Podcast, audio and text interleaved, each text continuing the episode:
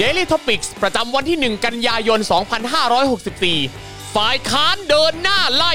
มาเฟียรัฐราชการไทยไร้สำนึก ทรยศคำสัตย์โกงภาษี กดขี่ประชาชน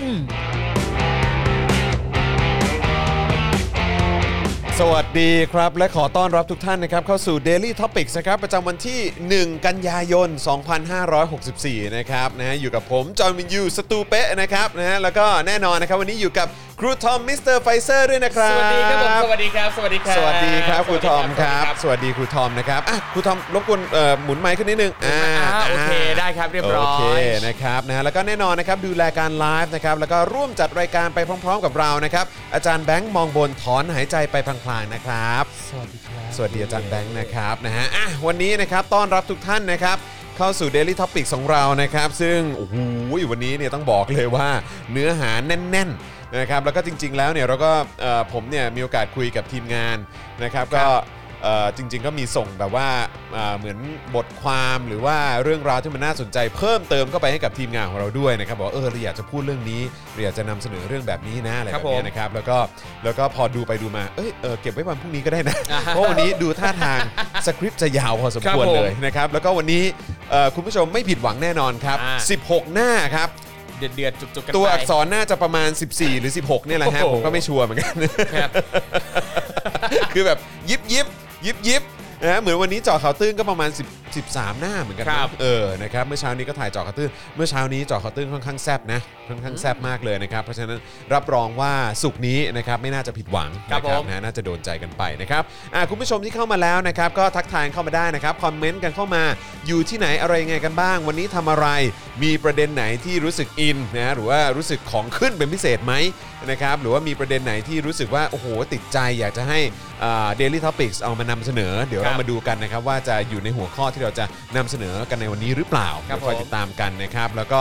ดูการอภิปรายเป็นอย่างไรบ้างครับนะครับติดตามข่าวในโซเชียลมีเดียเป็นอย่างไรบ้าง หรือว่าตามสื่อต่างๆ เป็นอย่างไรบ้าง ก็แชร์เข้ามาได้นะครับ แต่เน้นย้ำอีกครั้งอย่าลืมกดไลค์แล้วก็กดแชร์กันด้วยนะครับสำหรับทุกท่านที่เข้ามานะครับแล้วคุณทอมเป็นไงบ้างล่ะในบรรยากาศแบบนี้กับการมีการอภิปรายไม่ไว้วางใจ แล้วก็แถมยังมีการอภิปรายไม่ไว้วางใจคู่ขนานกันไปด้วย ครับผม อย่าง Clubhouse เมื่อคืนก่อนก็เป็นคุณโทนี่ ครับ เอ่อเข้าใจว่าวันนี้เนี่ยก็มีการอภิปรายเอ่อบนท้องถนนด้วยครับจากเอ่อฝั่งประชาชนครับนะครับ แล้วตอนนี้แบบบรรยากาศโดยรวมที่ครูทอมสัมผัสได้เป็นยังไงบ้าง โอ้โห คือผมรู้สึกว่าเอ่อ ยิ่งเราโตขึ้นเรื่อยๆ สิ่งที่เราเห็นในโซเชียลมีเดียเนี่ยก็จะเห็นคนสนใจเรื่องการอภิปรายไม่ไว้วางใจมากขึ้นเรื่อยๆ คือลองเทียบกับตอนเด็กๆอะบางทีเราจะรู้สึกว่าโอ๊ยน่าเบื่อมากเลยเราไม่ได้อยากจะดูอะอ่าๆๆแต่พอโตขึ้นเรารู้สึกว่า อันเนี้ยมันเป็นสิ่งที่สำคัญมันมันเกี่ยวข้องกับชีวิตเราโดยตรง แล้วก็จะเห็นว่าคนรอบตัวสนใจประเด็นต่างๆ ในการอภิปรายไม่ไว้วางใจมากขึ้นเรื่อยๆ แล้วยิ่งเอ่อเราก็จะเห็นว่าในโซเชียลมีเดียอย่างใน Twitter เงี้ยก็จะมีเยอะมากเลยคนที่ตัดตอนที่น่าสนใจอะจากใช่อภิปรายเนี่ยนะฮะมาแบบให้คนได้เห็นกันชี้กันเน้นๆชัดลงเป็นคลิปสั้นในค Twitter รับก็มีครับทำเป็น Tik t o อกก็มีนะฮะใช่ Tik t o อกก็มีด้วยเหมือนกัน หรือว่าเอออาจจะเอาไปแชร์กันใน Facebook ครับผมแล้วก็ขึ้นโค้ดตรงด้านบน หรือว่าเอออาจจะแบบวิพากษ์วิจารณ์กับครับคำตอบที่ใช่ได้นะฮะครับจากผมรัฐมนตรี หรือแม้กระทั่งนายกรัฐมนตรีนะครับใช่ครับนะฮะหรือแม้กระทั่งไอ้พวกคลิปสั้นที่มีการนำเสนอเอ่อข้อมูลจากฝั่งครับฝ่ายค้านนะครับ ซึ่งก็โอ้โหหน้า เอ่อผมใช้คำว่าหน้าสะเทือนขวัญดีครับกว่าผมฮะครับ สะเทือนขวัญจริง ๆ ใช่ครับ ซึ่งอย่างอย่างประเด็นเหล่านี้ที่เราสามารถจะแชร์ลงไปตามโซเชียลมีเดียต่างๆเนี่ยอยากให้ช่วยกันแชร์เยอะๆ เพราะว่าหลาย ๆ ประเด็นที่น่าสนใจเนี่ยสื่อหลักเขาไม่เอามาทำข่าวอ่าใช่ใช่อ่าดังนั้นใช่ใช่ เราก็ ต้องช่วยตัวเองในประเด็นนี้ แต่เอาจริง ๆ นะครับ คือในความรู้สึกผมผมรู้สึกว่าเทรนด์มันมาแล้วนะครับเทรนด์มันมาแล้วจริง ๆ กับการที่เอ่อสื่ออนะครับโดยเฉพาะสื่อกระแสหลักครับคือจริง ๆ ไม่อยากใช้คำว่าสื่อกระแสหลักเลยเพราะจริง ๆ ผมว่าตอนนี้มันก็แทบจะไม่เหลือแล้วนะฮะครับแต่ว่าก็คือสื่อสื่อแบบ traditional ละกันนะครับหรือว่าสื่อที่แบบเป็นสื่อเก่าแก่อะไรแบบครับนี้นะครับที่อยู่คู่กับสังคมไทยมาอย่างยาวนานนะครับเอ่อก็อยากจะให้เอ่อลองปรับเปลี่ยนทัศนคติในการนำเสนอข่าวดูนะครับแบบว่าครับอาจจะไม่ต้องไปกังวลเรื่องของหรือว่าอย่าไปกลัวเรื่องของอิทธิพลนะฮะหรือว่าเรื่องของ การกดดันจากภาครัฐมากจนเกินไปนะครับ ครับเพราะว่าเอ่อประชาชนต้องการพวกคุณนะครับ ครับผมแล้วก็คืออันนี้มันยุคใหม่แล้วอะครับถ้าคุณโดนอะไรแบบนี้เนี่ย ผมว่าคุณส่งเสียงได้ครับนะครับ แล้วก็แต่ละสื่อเนี่ยก็ไม่ได้มี follow เออเขาเรียกอะไร follower แบบน้อยๆนะครับ ผมไอ้พวกสื่อหลักทั้งหลายเนี่ยคน follower แบบว่าเยอะแยะมากมายเป็นแสนเป็นล้านก็มีนะ ครับ เพราะฉะนั้นไม่ต้องไปกลัวครับ ประชาชนก็อยู่ข้างคนที่สนับสนุนนะฮะครับ ข้อมูลข้อเท็จจริงนะครับแล้วก็นำเสนอสิ่งที่มันน่าจะเป็นประโยชน์กับสังคมและประชาชนสูงที่สุดอยู่แล้วแหละ ครับผมถ้าคุณนำเสนอเรื่องราวแบบนี้เนี่ยยังไงประชาชนก็ช่วยกันแห่ช่วยกันสนับสนุนนะครับแล้วก็ช่วยกันส่งเสียงเพื่อปกป้องคุณอยู่แล้วนะครับครับ นะฮะเอิ่มคุณวาวคุณวาวใช่ไหมฮะคุณว้าวคุณฮะว้าวนะฮะครับ บอกว่าม็อบจบแล้วนะครับรอดูที่ดินแดงว่าจะมีอะไรไหม ครับผม นะครับ คุณดนฤดีบอกว่าแชร์ให้แล้วค่ะ ขอบคุณมากเลยนะครับ คุณรุธบอกว่าต้องดูว่าตอนเด็กเนี่ยเด็กขนาดไหน อืมครับผมโอ้ตอนนั้นนี่ผมจำได้ว่าผมก็เคยดูผมทันแบบสมัยดูแบบเอ่อคุณเฉลิมใช่ไหมครับคุณเฉลิมอยู่บำรุงอภิปรายหรือว่าแบบเอ่อ คุณสมัครครับอะไรแบบเนี้ยเออก็ก็ก็ก็ติดตามอยู่นะเออครับนะครับจนแบบว่าจนเราได้เห็นวันที่แบบว่าอย่างคุณสมัครเป็นนายกหรืออะไรก็มีด้วยเหมือนกันหรือว่าแบบสมัยตอนที่คุณอภิสิทธิ์ยังเป็นแบบยังเป็นเขาเรียกว่าอะไรนะเป็เป็นนเป็นหนุ่มหล่อเป็นตัวอ่อนเออเป็นหนุ่มหนุ่มหล่อแบบว่าเออแบบยังเขาเรียกว่าอะไรนะเอออะไรนะอะไรนะ อ๋ออ๋อเออใช่ไหมยังอ๋ออ๋ออยู่อะไรตอนแบบนี้ ตอนที่คนยังไม่เห็นพิษภัยเท่าไหร่นักเนี่ย อารมณ์แบบว่าณณช่วงนั้นดูดูเป็นดาวรุ่งอ๋อดูเป็นดาวรุ่งโอเคเออนะครับนะก็ก็ได้ได้ดูช่วงนั้นเหมือนกัน แต่ว่าครับยุคสมัยนี้ได้เป็นยุคสมัยที่ผมแบบโอ้โหสายหัวจริงๆนะเพราะว่าคือแบบผมไม่เห็นเอ่อผมผมไม่ค่อยเห็นละกันผมครับ ใช้คำนี้ละกันผมไม่ค่อยเห็นเอ่อการตอบคำถามเอ่อที่มันสร้างความเคลียร์ให้กับสังคมและประชาชนครับ นะครับหรือแม้กระทั่งสสที่เป็นคนอภิปรายอะคนที่หยิบยกเรื่องขึ้นมา แล้วก็แล้วก็คือพอเราฟังคำตอบจากผู้มีอำนาจผู้ที่จะต้องมาชี้แจงเนี่ยคำตอบที่เราได้ยินหรือว่าคำชี้แจงอะไรต่างๆเนี่ยมันฟังไม่ขึ้นสักอย่างเลยครับนะครับมีการบอกว่าเออผมสวดมนต์อยู่แล้วนะ โอ้โห ผมเป็นคนดีผมทำได้ดีกว่า หรือว่าแบบเออเนี่ยเออผมมีประสบการณ์เยอะเอครัอบ รัฐบาลที่แล้วทำมาไม่ดีก็ต้องทำหรืออะไรอย่างเงี้ยซึ่งแบบ มันก็เป็นมุกเดิมๆวนๆแบบนี้ แต่ไม่มีข้อมูลอะไรที่มันมาตบหน้าครับผมเออแบบว่าที่ทำให้แบบว่าเป็นการเคลียร์ว่าเฮ้ยไอสิ่งที่มีการตั้งคำถามกันเนี่ยหรือมีข้อสงสัยกันเนี่ยมันไม่จริงอะไรแบบครันี้บคือมันไม่มีเลยฮะครับเท่าเท่าที่เห็นเนี่ยที่ผมเช็คเนี่ยเอออันล่าสุดที่ผมรู้สึกว่ามันดูใกล้เคียงสุดเนี่ยก็คืออันของเอ่อ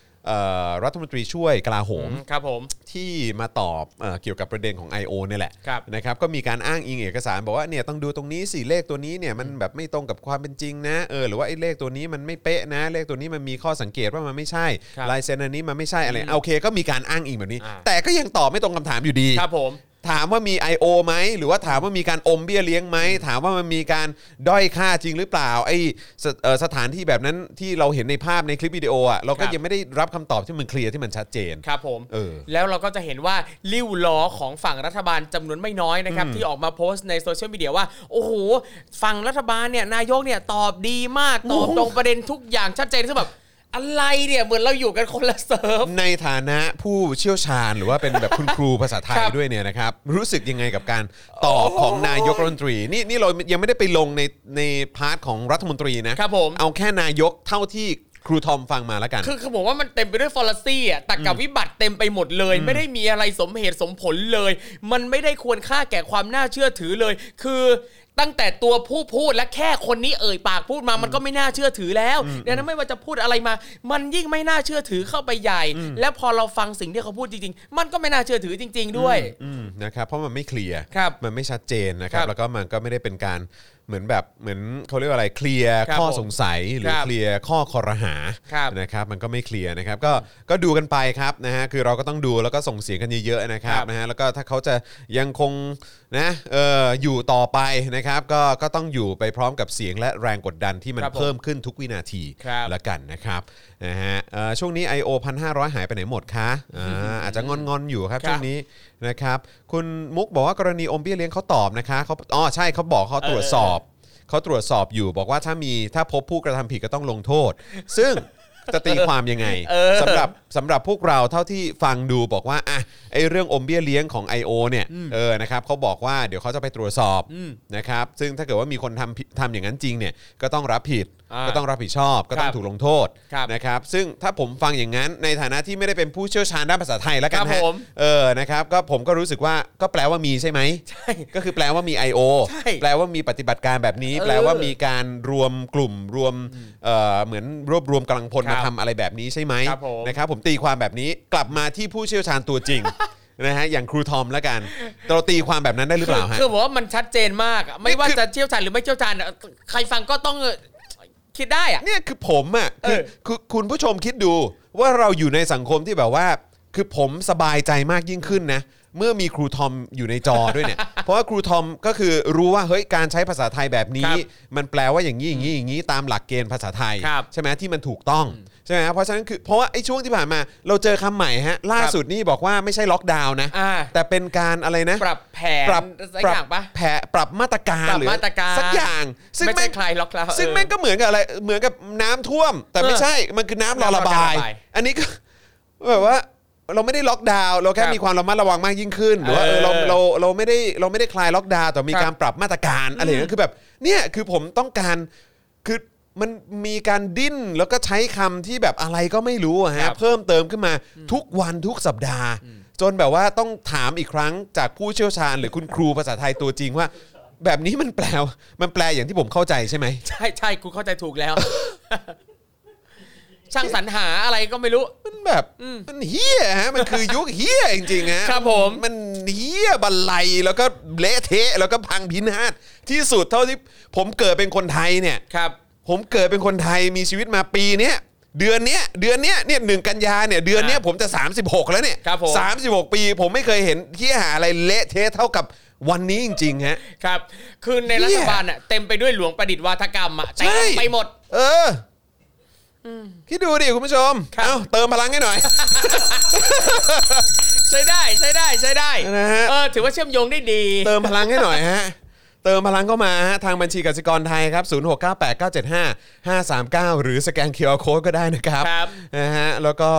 เอ่อใครที่อยู่ต่างประเทศก็สนับสนุนพวกเราได้ผ่านทาง PayPal นะครับนะฮะเดี๋ยวอาจารย์แบงค์จะแปะลิงก์ไว้ให้เลยนะครับในช่องครับคอมเมนต์นะครับนะฮะก็อยู่ต่างประเทศก็เติมพลังเข้ามาได้เลยครับนะฮะเติมเข้ามาให้หน่อย คือเจอแต่ความฟักอัพในแต่ละวันแล้วก็โอ้โหกลั่นกรองมาเพื่อเอานำมานำเสนอคุณผู้ชมที่ผมรู้เลยว่าคุณผู้ชมต้องเครียดขนาดไหน ครับ กับเรื่องที่เจอนะครับนะฮะยังไงก็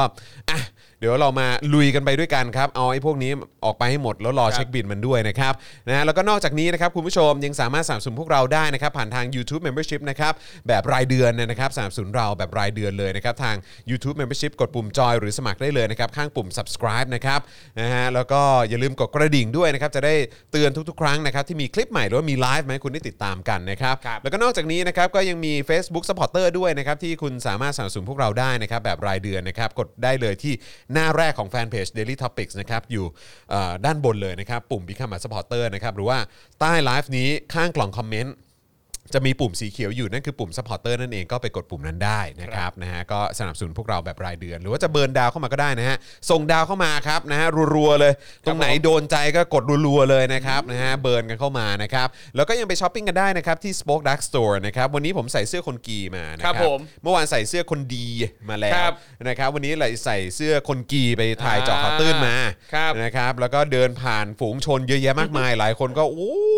การันตีว่าได้ว่าไม่ได้มองหน้าผมนะฮะเออนะฮะก็ดูเสื้อเนี่ยแหละครับเออออาจจะดูเสื้อก่อนแล้วแล้วเงยขึ้นมามองหน้าครับ เออ คือเขาตื่นเต้นที่ได้เจอคนกี หรือบางทีเขาอาจจะสงสัยว่าเอ๊ะคนกีคืออะไรวะคนคอควายลืมเติมไม่หันอากาศหรือเปล่า นะครับนะฮะก็ใครที่สนใจก็ไปช้อปปิ้งกันได้นะครับครับแล้วก็ยังมีเสื้อเผด็จการจงพินาศ V2 มาแล้วด้วยอ่านนะครับ ก็สามารถไปช้อปปิ้งกันได้นะครับ เออ แล้วก็ที่สัญญากันเอาไว้ครับนะครับผมว่าจะเอาเอ่อพรมเอ้ยไม่ใช่พรม ป้ายไวนิลอีกแบบหนึ่งป้ายนะครับ ไวนิล มาโชว์นะครับเอ๊บอ่าอ่าเดี๋ยวเดี๋ยวเดี๋ยวให้ให้ให้ครูทอมโชว์ได้ไหมนี่ได้ครับอ่านี่นะฮะ อันนี้เป็นป้ายไวนิลนะฮะครับผมเป็นป้ายไวนิลนะครับที่เอาไว้เชียร์เวลาแบบลุงตู่ลุงป้อมมาเย้นะครับเย้โอเคเย้เย้รักมากเลยรักเย้ มากเลย อยู่นานๆป้อมนะ ตูเรารักป้อมตูเออ เรารักป้อมนั่นตู แหละเออนะครับนะก็เนี่ยแหละครับ ก็เอาป้ายไวนิลมาโชว์กันครับผมนะครับเดี๋ยวต้องรอดูว่าเขาจะมีการทำแบบ mass production หรือเปล่านะถ้าทำปุ๊บแล้วเดี๋ยวจะเอาเอามาเอ่อเขาเรียกว่าอะไร เดี๋ยวจะบอกลายแทงแล้วกันนะฮะครับผม เออนะครับ นี่ถนัดนะเนี่ยการบอกลายแทง ก็บอกลายแทง ในการไปช้อปปิ้งอ๋อโอเค ครับผมนะฮะแต่ครูทอมนี่มีภาพปลากรอบเยอะนะฮะจ้าเล่นกูมากูเล่นกลับ แฟร์แฟร์ผมก็อะไรครับอะไรครับผมผมก็ อะไรฮะอะไรฮะเอ้ยเอ้ยเอ้ยเอ้ยเอ้ยเอ้ยผมทักไปขอการบ้านดูทุกวันนิสัยเออนะครับอะ ในเทเลกรมก็ครัมีบกรุ๊ปเฮ้ยจริงเหรอ เฮ้ยอันนี้ไม่ทราบ เดี๋ยวหลังไม่นะโอเคนะครับนะฮะอะคุณผู้ชมสวัสดีเอ่อ คุณวินเซนต์ซีซ่าโอ้โหออกเสียงยากมากนะครับครับบอกว่าชอบกีนะครับนะคุณสำริดสวัสดีนะครับนะฮะคุณฮิรุมิสวัสดีนะครับ คุณ NP เคียก็บอกคันกีเหรอครับ คนกีคืออะไรครับ คุณ WC บอกมานะครับนะฮะนะครับอะโอเคนะครับ เดี๋ยววันนี้เดี๋ยวเราจะมาดูหัวข้อข่าวเราอาจครัจะบต้องไปกันไวนิดนึงนะครับ เพราะว่าเนื้อหาเราแน่นมากวันนี้นะครับนะฮะก็เดี๋ยวเราจะมาติดตามไฮไลท์ศึกอภิปรายไม่ไว้วางใจในวันที่2นะคครัรับบนะฮะแล้วก็ยังจะมีซึ่งอันนี้เยอะมากนะครับครับมันมีหลากหลายประเด็นมากนะครับ เดี๋ยวอันนี้เราจะไปกันให้แบบว่าเออเขาเรียกว่าอะไรให้มันครอบคลุมที่สุดแล้วก็ไวที่สุดละกันนะครับครับนะฮะแล้วก็ยังมีประเด็นอ่าเดี๋ยวกันนะโอ้โหเห็นไหมสรุปประเด็นของโทนี่วูดซัมนี่ครับนะผมครับขอไม่ไว้วางใจประยุทธ์ด้วยคนครับจริง ๆ เราควรจะเอาอันนี้ก่อนไหมเพราะมันเป็นเรื่องเมื่อวานเนอะ นะฮะเดี๋ยวเราเราอาจจะมาที่ประเด็นนี้ก่อนของโทนี่วูดซัมนะครับครับ ว่าเมื่อเมื่อวานโทนี่วูดซัมพูดเรื่องอะไรไปบ้างนะครับแล้วก็เดี๋ยววันนี้มาดูดีกว่าว่าอภิปรายเนี่ยเข้มข้นขนาดไหนแล้วก็พูดถึงเรื่องไหนบ้าง ซึ่งวันนี้ครับก็ผมแซ่บไม่แพ้กัน ครับ นะครับนะฮะแล้วก็มี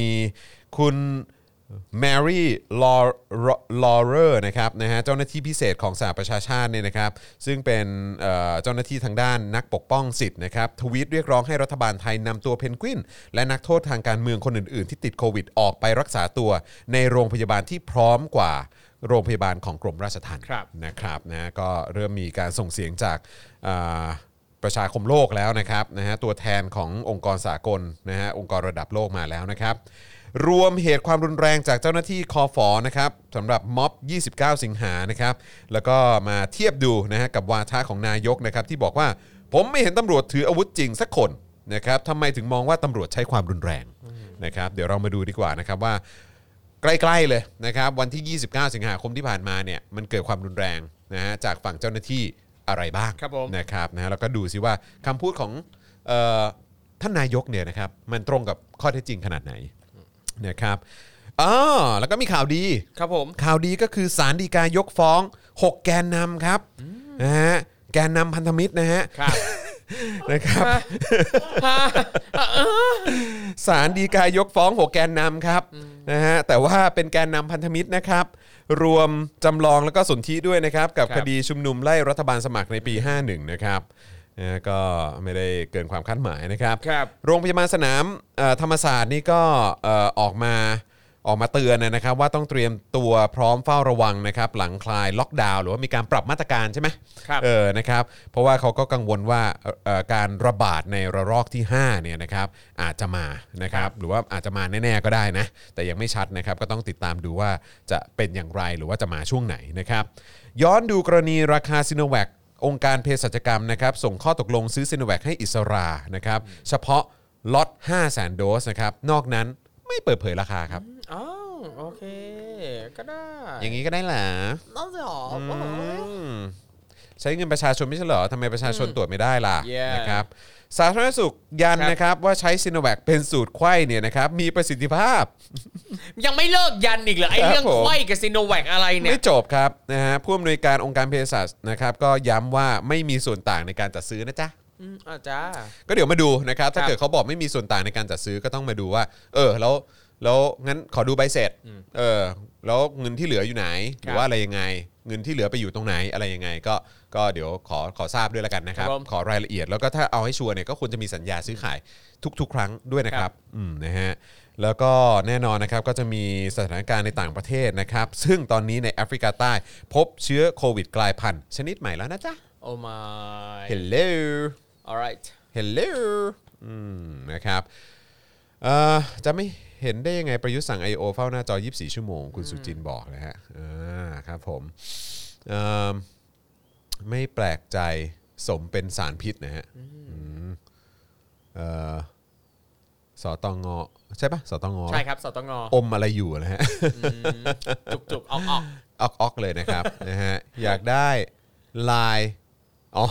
เป็น I.O. ใช่ไหมฮะเออครับนะฮะไอโอฉันอยู่ที่นี่เอ่อ I.O. ฉันอยู่ที่นี่ เออ เสื้อนี้ก็น่าสนใจนะ อย่าเออ เออโอฉันเคอยู่นี่ไอโอที่รัก เออครับผม โอ้โห ใช่เลยนะครับนะอะโอเคนะครับ เดี๋ยวเราจะเข้าเนื้อหาข่าวกันแล้วนะครับครับนะฮะช่วงนี้ก็เติมพลังเข้ามาให้กับพวกเราได้ผ่านทางบัญชีกสิกรไทยนะครับ 0698975539 หรือสแกน QR Code นะครับ ก่อนที่เราจะไปในประเด็นของการอภิปรายไม่ไว้วางใจในวันที่2เนี่ยนะครับ ย้อนเอ่อ สรุปของเมื่อวานนิดนึงแล้วกันนะครับครับผมคือเมื่อวานนี้จริงๆแล้วเราก็มีการอภิปรายเออเราก็มีการพูดถึงการอภิปรายไม่ไว้วางใจในวันแรกไปแล้วนะครับแล้วก็เข้มข้นมากๆด้วยนะครับเดี๋ยวเราจะมาต่อของในวันนี้ด้วยนะครับแต่ว่าขอย้อนนะฮะถึงเหตุการณ์เมื่อวานนิดนึงเพราะว่าเอ่อคุณโทนี่นะครัฮะบหรือว่าเอ่อเอ่ออดีตนายก Yeah นะฮะเอ่อของประเทศไทยเอ่อทักษิณชินวัตรนะครับนะก็ออกคลับเฮาส์ด้วยนะครับแล้วก็บอกว่าจะมาอภิปรายคู่ขนานพร้อม ๆ กันไปนะครับนะก็เดี๋ยวมาดูกันดีกว่านะครับว่าเมื่อวานนี้เขาพูดถึงเรื่องอะไรกันบ้างนะครับนะอะงั้นเดี๋ยวเริ่มที่ครูทอมก่อนเลยแล้วกัน ได้เลยครัครับผม อะเรามาสรุปประเด็นโทนี่วู้ดซัมนะครับขอไม่ไว้วางใจประยุทธ์ด้วยคนนะครับครับผมขณะที่ในสภามีการอภิปรายไม่ไว้วางใจอยู่นั้นนะครับด้านคุณโทนี่วู้ดซัมหรือว่าดรทักษิณชินวัตรอดีตนายกรัฐมนตรีนะครับก็ได้ร่วมอภิปรายไม่ไว้วางใจพลเอกประยุทธ์จันทร์โอชา นายกรัฐมนตรีนะครับผ่าน Clubhouse ที่จัดโดยกลุ่ม Care คิดเคลื่อนไทยใน topics ขอไม่ไว้วางใจประยุทธ์ด้วยคนนะครับ โดยโทนี่วู้ดซัมนะครับได้กล่าวว่าวันนี้เนี่ยพลเอกประยุทธ์จันทร์โอชา มาทำงานในตำแหน่งนายกรัฐมนตรี ตนคิดว่าอยู่ในตำแหน่งที่เกินขีดความสามารถมเอาจริงไหมเนี่ยทุกคนรู้สึกอย่างนั้นนะครับเหรอคือโทนี่พูดอย่างนั้นเหรอใช่เกินขีดความสามารถคือเราลองนึกภาพนะครับ ประยุทธ์มีขีดมีขีดความสามารถอยู่แค่นี้เออนะครับ แต่ตำแหน่งนายกอะมันต้องใช้เท่านี้นะครับเออเห็นไหมคือขีดความสามารถของประยุทธ์เนี่ยมันไปไม่ถึงไม่ถึงครึ่งเลยไม่ถึงเศษเสี้ยวเลย นี่บอกว่าประยุทธ์จันทร์โอชาอยู่ในตำแหน่งที่เกินขีดความสามารถของเขาใช่ไหมฮะใช่ เกินเกินนะครับ คือโอ้โหหลายอย่างมากนะครับ แล้วก็บอกด้วยว่าไม่มีความสามารถในการกระจายงาน เว้นแต่การรวมศูนย์ตามนิสัยเผด็จการอะกระจายไม่เป็นเอามารวมอำนาจอย่างเดียว เคยเป็นทหารเพียงอย่างเดียว อารักขาเก่งร้องเพลงเก่งแต่งเพลงเก่งอันนี้เรียกว่าเก่งแล้วแหละฮะท่านโทษ อันนี้ขออนุญาตเอ่อไม่ไม่เห็นด้วยกับไม่เห็นโทด้วยบูซัมนะครับเอออย่าไปชมนะครับ ประเด็นนี้เดี๋ยวมันได้ใจนะครับ เออเออคือ ร้องเพลงเก่งแต่งเพลงเก่งยังไม่เคยรบ ไม่เคยรบ ไม่เคยไม่เคยไม่เคยนะครับ และโลกของพลเอกประยุทธ์ยังแคบอยู่ ขณะที่โลกไปไกลแล้ว ตนไม่เชื่อว่าพลเอกประยุทธ์ตามทันเอออันนี้ไม่ต้องใช้ความเชื่อก็ได้นะครับ แฟกต์มันเห็นอยู่ชัดๆนะผคมรับ ว่าเราก็เห็นเห็นกันอยู่แล้วก็ใช่ พอจะประเมินได้นะฮะ ครับผมอะแล้วมาเกี่ยวกับประเด็นยอดผู้ติดเชื้อโควิด -19 ที่มีจำนวนลดลงเรื่อยๆ ในช่วงการเปิดอภิปรายไม่ไว้วางใจนะครับ ดรทักษิณเองก็ระบุว่า วันนี้อภิปรายไม่ไว้วางใจก็ลดการตรวจดื้อๆเลย เออ เพื่อที่จะให้ตัวเลขมันลง จากเดิมตรวจประมาณ 54,000 ได้ยอดผู้ติดเชื้อมาประมาณ 18,900แต่ตอนนี้ตรวจแค่ 46,000 เพื่อให้ยอดมันลดลงมาเรื่อยๆ คือคงแค่นั้นคิดว่าตัวเลขแบบนี้คงเขาคงหากันไม่ได้เอเนอะอคือเอ้ยคือคือรู้สึกว่าเออมันก็เป็นการแก้ปัญหาที่แบบเออ ก็รัฐบาลไทยดีอะอยากให้จำนวนผู้ติดเชื้อลดก็ลดจำนวนตรวจลง ครับผมเออเห็นคือไหมพอพอได้ยินวิธีแบบนี้ปุ๊บก็จะ อุทานออกมาเบาๆนะครับว่าว่า ไอสัตว์ นั่นแหละครับ ให้ยอดมันลดลงเรื่อยๆ โดยไม่ได้อยู่บนโลกแห่งความเป็นจริงครับนะครับ ตามนิสัยเผด็จการที่ต้องมีการปิดบังข้อมูลแต่สมัยนี้เนี่ยมันไม่มีความลับ เพราะว่ามันตรวจสอบได้หมด โอ้อืมนั่นแหละครับผมเขาบอกว่าโดยสองอาสองประเด็นที่ดรทักษิณย้ำว่ารัฐบาลไทยต้องเร่งดำเนินการให้เกิดไวที่สุดนะครับ อย่างแรกก็คือ people empowerment นะครับผ่านการให้อำนาจประชาชนลิขิตชีวิตเขาเอง ท่ามกลางวิกฤตโรคระบาดด้วยการจัดหาวัคซีนต้านโควิด -19 ให้เพียงพอ เพื่อที่ประชาชนจะได้มีภูมิคุ้มกันมากพอ ซึ่งในที่นี้นะครับก็คืออย่างน้อยประมาณ 60-70%ของประชากรภายในปีนี้ต้องทำให้ได้ อืมครับผมนะฮะแล้วก็อีกข้อหนึ่งนะครับก็คคืรัอบข้อ2เนี่ยก็คือการตรวจเชื้ออย่างทั่วถึงนะครับครับซึ่งดรทักษิณเนี่ยย้ำว่าสิ่งนี้เนี่ยจะนำไปสู่การเตรียมตัวที่พร้อมนะครับครับทั้งในการสั่งซื้อวัคซีนเพื่อเตรียมรียมพร้อมรองรับเข็มที่ 3 หรือเข็มทีสี่ 4 จากกรณีที่วัคซีนซิโนแวคไม่มีประสิทธิภาพมากเพียงพอที่จะต่อสู้กับโควิดเอ่อ19 นะครับ สายพันธุ์ใหม่ๆครับนะครับนะฮะแล้วก็ทั้งนี้เนี่ยนะครับดรทักษิณก็ยังชี้ว่าวิธีที่จะให้พลเอกประยุทธ์ออกจากตำแหน่งได้ดีที่สุดง่ายที่สุดนะครับ เอออนนิดน่าสนใจมาก แล้วก็น่าทำนะนะครับก็คือให้ประชาชนที่อยากเปลี่ยนนายกเนี่ยนะครับ ทุกเขตเลือกตั้งครับ ไปบอกสอสอในเขตของตัวเองเลยนะครับว่า อย่ายกมือไว้วางใจประยุทธ์นะ เราไม่เอาแล้วนายกคนนี้ ถ้ายกมือให้เนี่ยคราวหน้าเนี่ยไม่เลือกคุณแน่ เหรอมันง่ายขนาดนั้นเลยเหรอๆก็แต่ผมว่าก็ก็เป็นการแสดงออกที่ดีนะ ครับ เออก็ถือว่าเป็นการแสดงออกที่เคลียร์แล้วก็ชัดเจนดีนะครับนะฮะคือแม้ว่ามันจะมีวิธีการหรืออะไรก็ตาม ครับ หรือมันมีเบื้องลึกเบื้องหลังอะไรก็ตามแต่การแสดงออกแบบนี้ ผมว่าก็ดีนะ คือ หลาย ๆ ครั้งเราก็จะมองว่าม็อบเนี่ยหรือว่าการชุมนุมเนี่ยหรือว่าการที่ประชาชนรวมตัวกันเยอะครับก็จะไปผมรวมตัวกันหน้าทำเนียบอะไปบ้านไปยุทธไปครับเอ่อพื้นสไปสนามหลวงไปเอ่อราชประสงค์ไปอะไรครับพวกนี้เพื่อไปเพื่อเป็นการเรียกร้องโดยตรงไปถึงรัฐบาล ครับ ใช่ไหมครับ แต่ว่าอันนี้น่าสนใจนะคือถ้าเกิดว่ากลายเป็นว่ามีอารมณ์ว่าเป็นม็อบอะเป็นม็อบแต่ว่าออกมาเรียกร้องกับสสในเขตตัวเองอะ ก็น่าสนใจอารมณ์แบบนะ รวมกลุ่มกันแล้วก็ไปหน้าบ้านสสเขตตัวเองใช่อย่างเงี้ยนะ แล้วก็แล้วก็แบบอะกูไม่ได้อะไรกูไม่ได้จะมาเผาบ้านมึงหรือกูไม่ได้จะอะไรทั้งสิ้น แต่ครับ คือที่กูไปเนี่ยก็คือว่าจะมาแสดงออกว่า ถ้าเกิดว่ายกมือไว้วางใจประยุทธ์จันทร์โอชาเนี่ย รอบหน้าเราไม่เลือกคุณ ครับ เท่านั้นเองแล้วก็ถ้าเกิดคุณจะมีความมั่นหน้ามั่นใจมั่นอ่าอะไรก็ตามมั่นไอ้ด้วยเนาะมั่นงบมั่นอะไรไม่รู้ครับผมไม่ชัวร์แต่ว่าแล้วแล้วคุณก็รู้สึกว่าไม่เป็นไรรอบหน้ายังไงก็เหลือกูอยู่ดี มึงก็ต้องมาตายรังเดิมกับกูครับใช่ไหมเพราะว่ามึงไม่มีคนที่ดีกว่ากูไงอืมเออใช่ไหมมึงก็ต้องอยู่กับกูอย่างเงี้ยแหละครับมึงเคยชินกับกูกับครอบครัวกูกับเนี่ยตั้งแต่รุ่นพ่อกูแล้วกูมาเป็นมาเป็นรุ่นลูกแล้วมึงก็ยังต้องมึงก็ยังต้องพึ่งกูครับก็โอเค ก็ถ้าเกิดว่ามึงคิดอย่างนั้นก็ก็เชิญครับนะฮะแต่ว่าผมคิดว่าประชาชนก็ควรจะออกมาแสดงออกกันครับในทุกๆพื้นที่หรือว่าไม่ว่าจะเป็นในทุก ๆ ระดับการชุมนุมนะคือหครัมาบยว่าจะขนาดใหญ่หรือขนาดกลางขนาดครับเล็กก็ทำได้หมดเลยครับครับนะฮะมีคำถามครับครับ ถ้าเกิดสอสอเป็นคุณศิระล่ะ อืมคุณจอยจะทำไงนี่อยู่ใกล้ๆเนี่ยเดี๋ยวจอนเดินไปหาเสร็จก็ตามรายการแล้วเนี่ยเดินเดินไปหาแล้วเนี่ยไม่รู้อยู่หรือเปล่านะฮะไม่รู้อยู่หรือเปล่าเอเนี่ยอเนี่ยมีมีคนผู้ชมถามมาจริงๆ ก็ไปเออก็ไปก็ก็คือเขาเขาจะฟังไม่ฟังก็แล้วแต่เขาครับแต่ก็คืออย่างน้อยก็เป็นการแสดงจุดยืน ว่าพวกกูอะเป็นคนในพื้นที่ เออ แล้วก็คือที่แน่ๆเนี่ยถ้าเกิดมึงยกยกมือโหวตหรือไปกดปุ่มไว้วางใจเนี่ยครับ ใช่ไหมก็คืออย่างน้อยก็มีพวกกูเนี่ยแหละ ที่ไม่เอามึง ครับแล้วพวกกูเนี่ยในพื้นที่เนี่ยก็จะพูดไปเรื่อยๆพูดพูดพูดว่าไอ้คนนี้เนี่ยนะมันยกมือไว้วางใจประยุทธ์ ช่วงที่ผ่านมาตรงโซนเนี้ยมีคนตายไปกี่คน ครับ ตายเพราะโควิด ตายเพราะ ไม่ไม่ได้วัคซีนตายเพราะไม่ได้เตียง ตายเพราะไม่ได้นอนโรงพยาบาลกี่คน ตายเพราะไม่ได้ยากี่คน ครับ อืมก็จะยังเอามันอยู่ใช่ไหม ครับ จะยังเอาไอ้สสที่ยกมือโหวตให้กับประยุทธ์จันทร์โอชาอยู่ใช่ไหม ก็ลองถามกันดูก็ได้ครับ ครับ อืม ผมว่ามันก็น่าสนใจดีนะครับผมนะครัก็บก็ลองดูแล้วแล้วก็คิดว่าถ้าสมมุติว่าทำแบบนี้จริงๆอะแล้วสสยังยกมือไว้วางใจประยุทธ์อยู่ มันยิ่งชัดอ่าย้ำให้เห็นชัดๆ เลยว่าสสคนเนี้ยไม่เห็นหัวประชาชนในพื้นที่ที่ตัวเองรับผิดชอบ ใช่ ก็แค่นั้นเอง แค่นั้นเลยครับครับ นะครับ โดยดรทักษิณนะครับย้ำว่าประชาชนสามารถไปกดดันได้เลย แล้วสสจะยกมือไม่ไว้วางใจอย่างสบายใจ เพราะประชาชนกดดันนะครับ เป็นการให้อำนาจสสทางอ้อม รีบไปให้ไวบ้านใครบ้านมันนะครับและในช่วงหนึ่งนะครับก็มีผู้ร่วมเสวนารายหนึ่งสอบถามถึงแคนดิเดตนายกของพรรคเพื่อไทย และถามว่า ในฐานะคนพะเยา มักจะได้รับคำถามว่าร้อยเอกธรรมนัฐพรหมเผ่าสามารถเป็นนายกได้หรือไม่ จึงอยากสอบถามความคิดเห็นเรื่องนี้ครับนะครับโดยดรทักษิณตอบว่า ผมคงบอกว่าผมเสนอแคนดิเดต2 คน แต่คุณสมบัติมีปัญหาทั้งคู่ คนหนึ่งคือทักษิณอายุ 72 โดนคดีเยอะไม่รู้จะเป็นนายกได้ยังไงครับอีกคนคือโทนี่อายุ 27 ไม่ถึง 35 เป็นนายกไม่ได้ เรื่องนี้ก็ต้องถามพักเพื่อไทย ส่วนคนอื่นนั้นไม่วิจารณ์พักใครพักมัน ผมกองเชียร์พักเพื่อไทย ไม่เชียร์พักอื่น ดรทักษิณกล่าวนะครับนะฮะก็โอ้โหคือโทนี่นี่อายุ 27 ใช่ไหมฮะครับผม อายุเท่ามาริสาเลยนะฮะ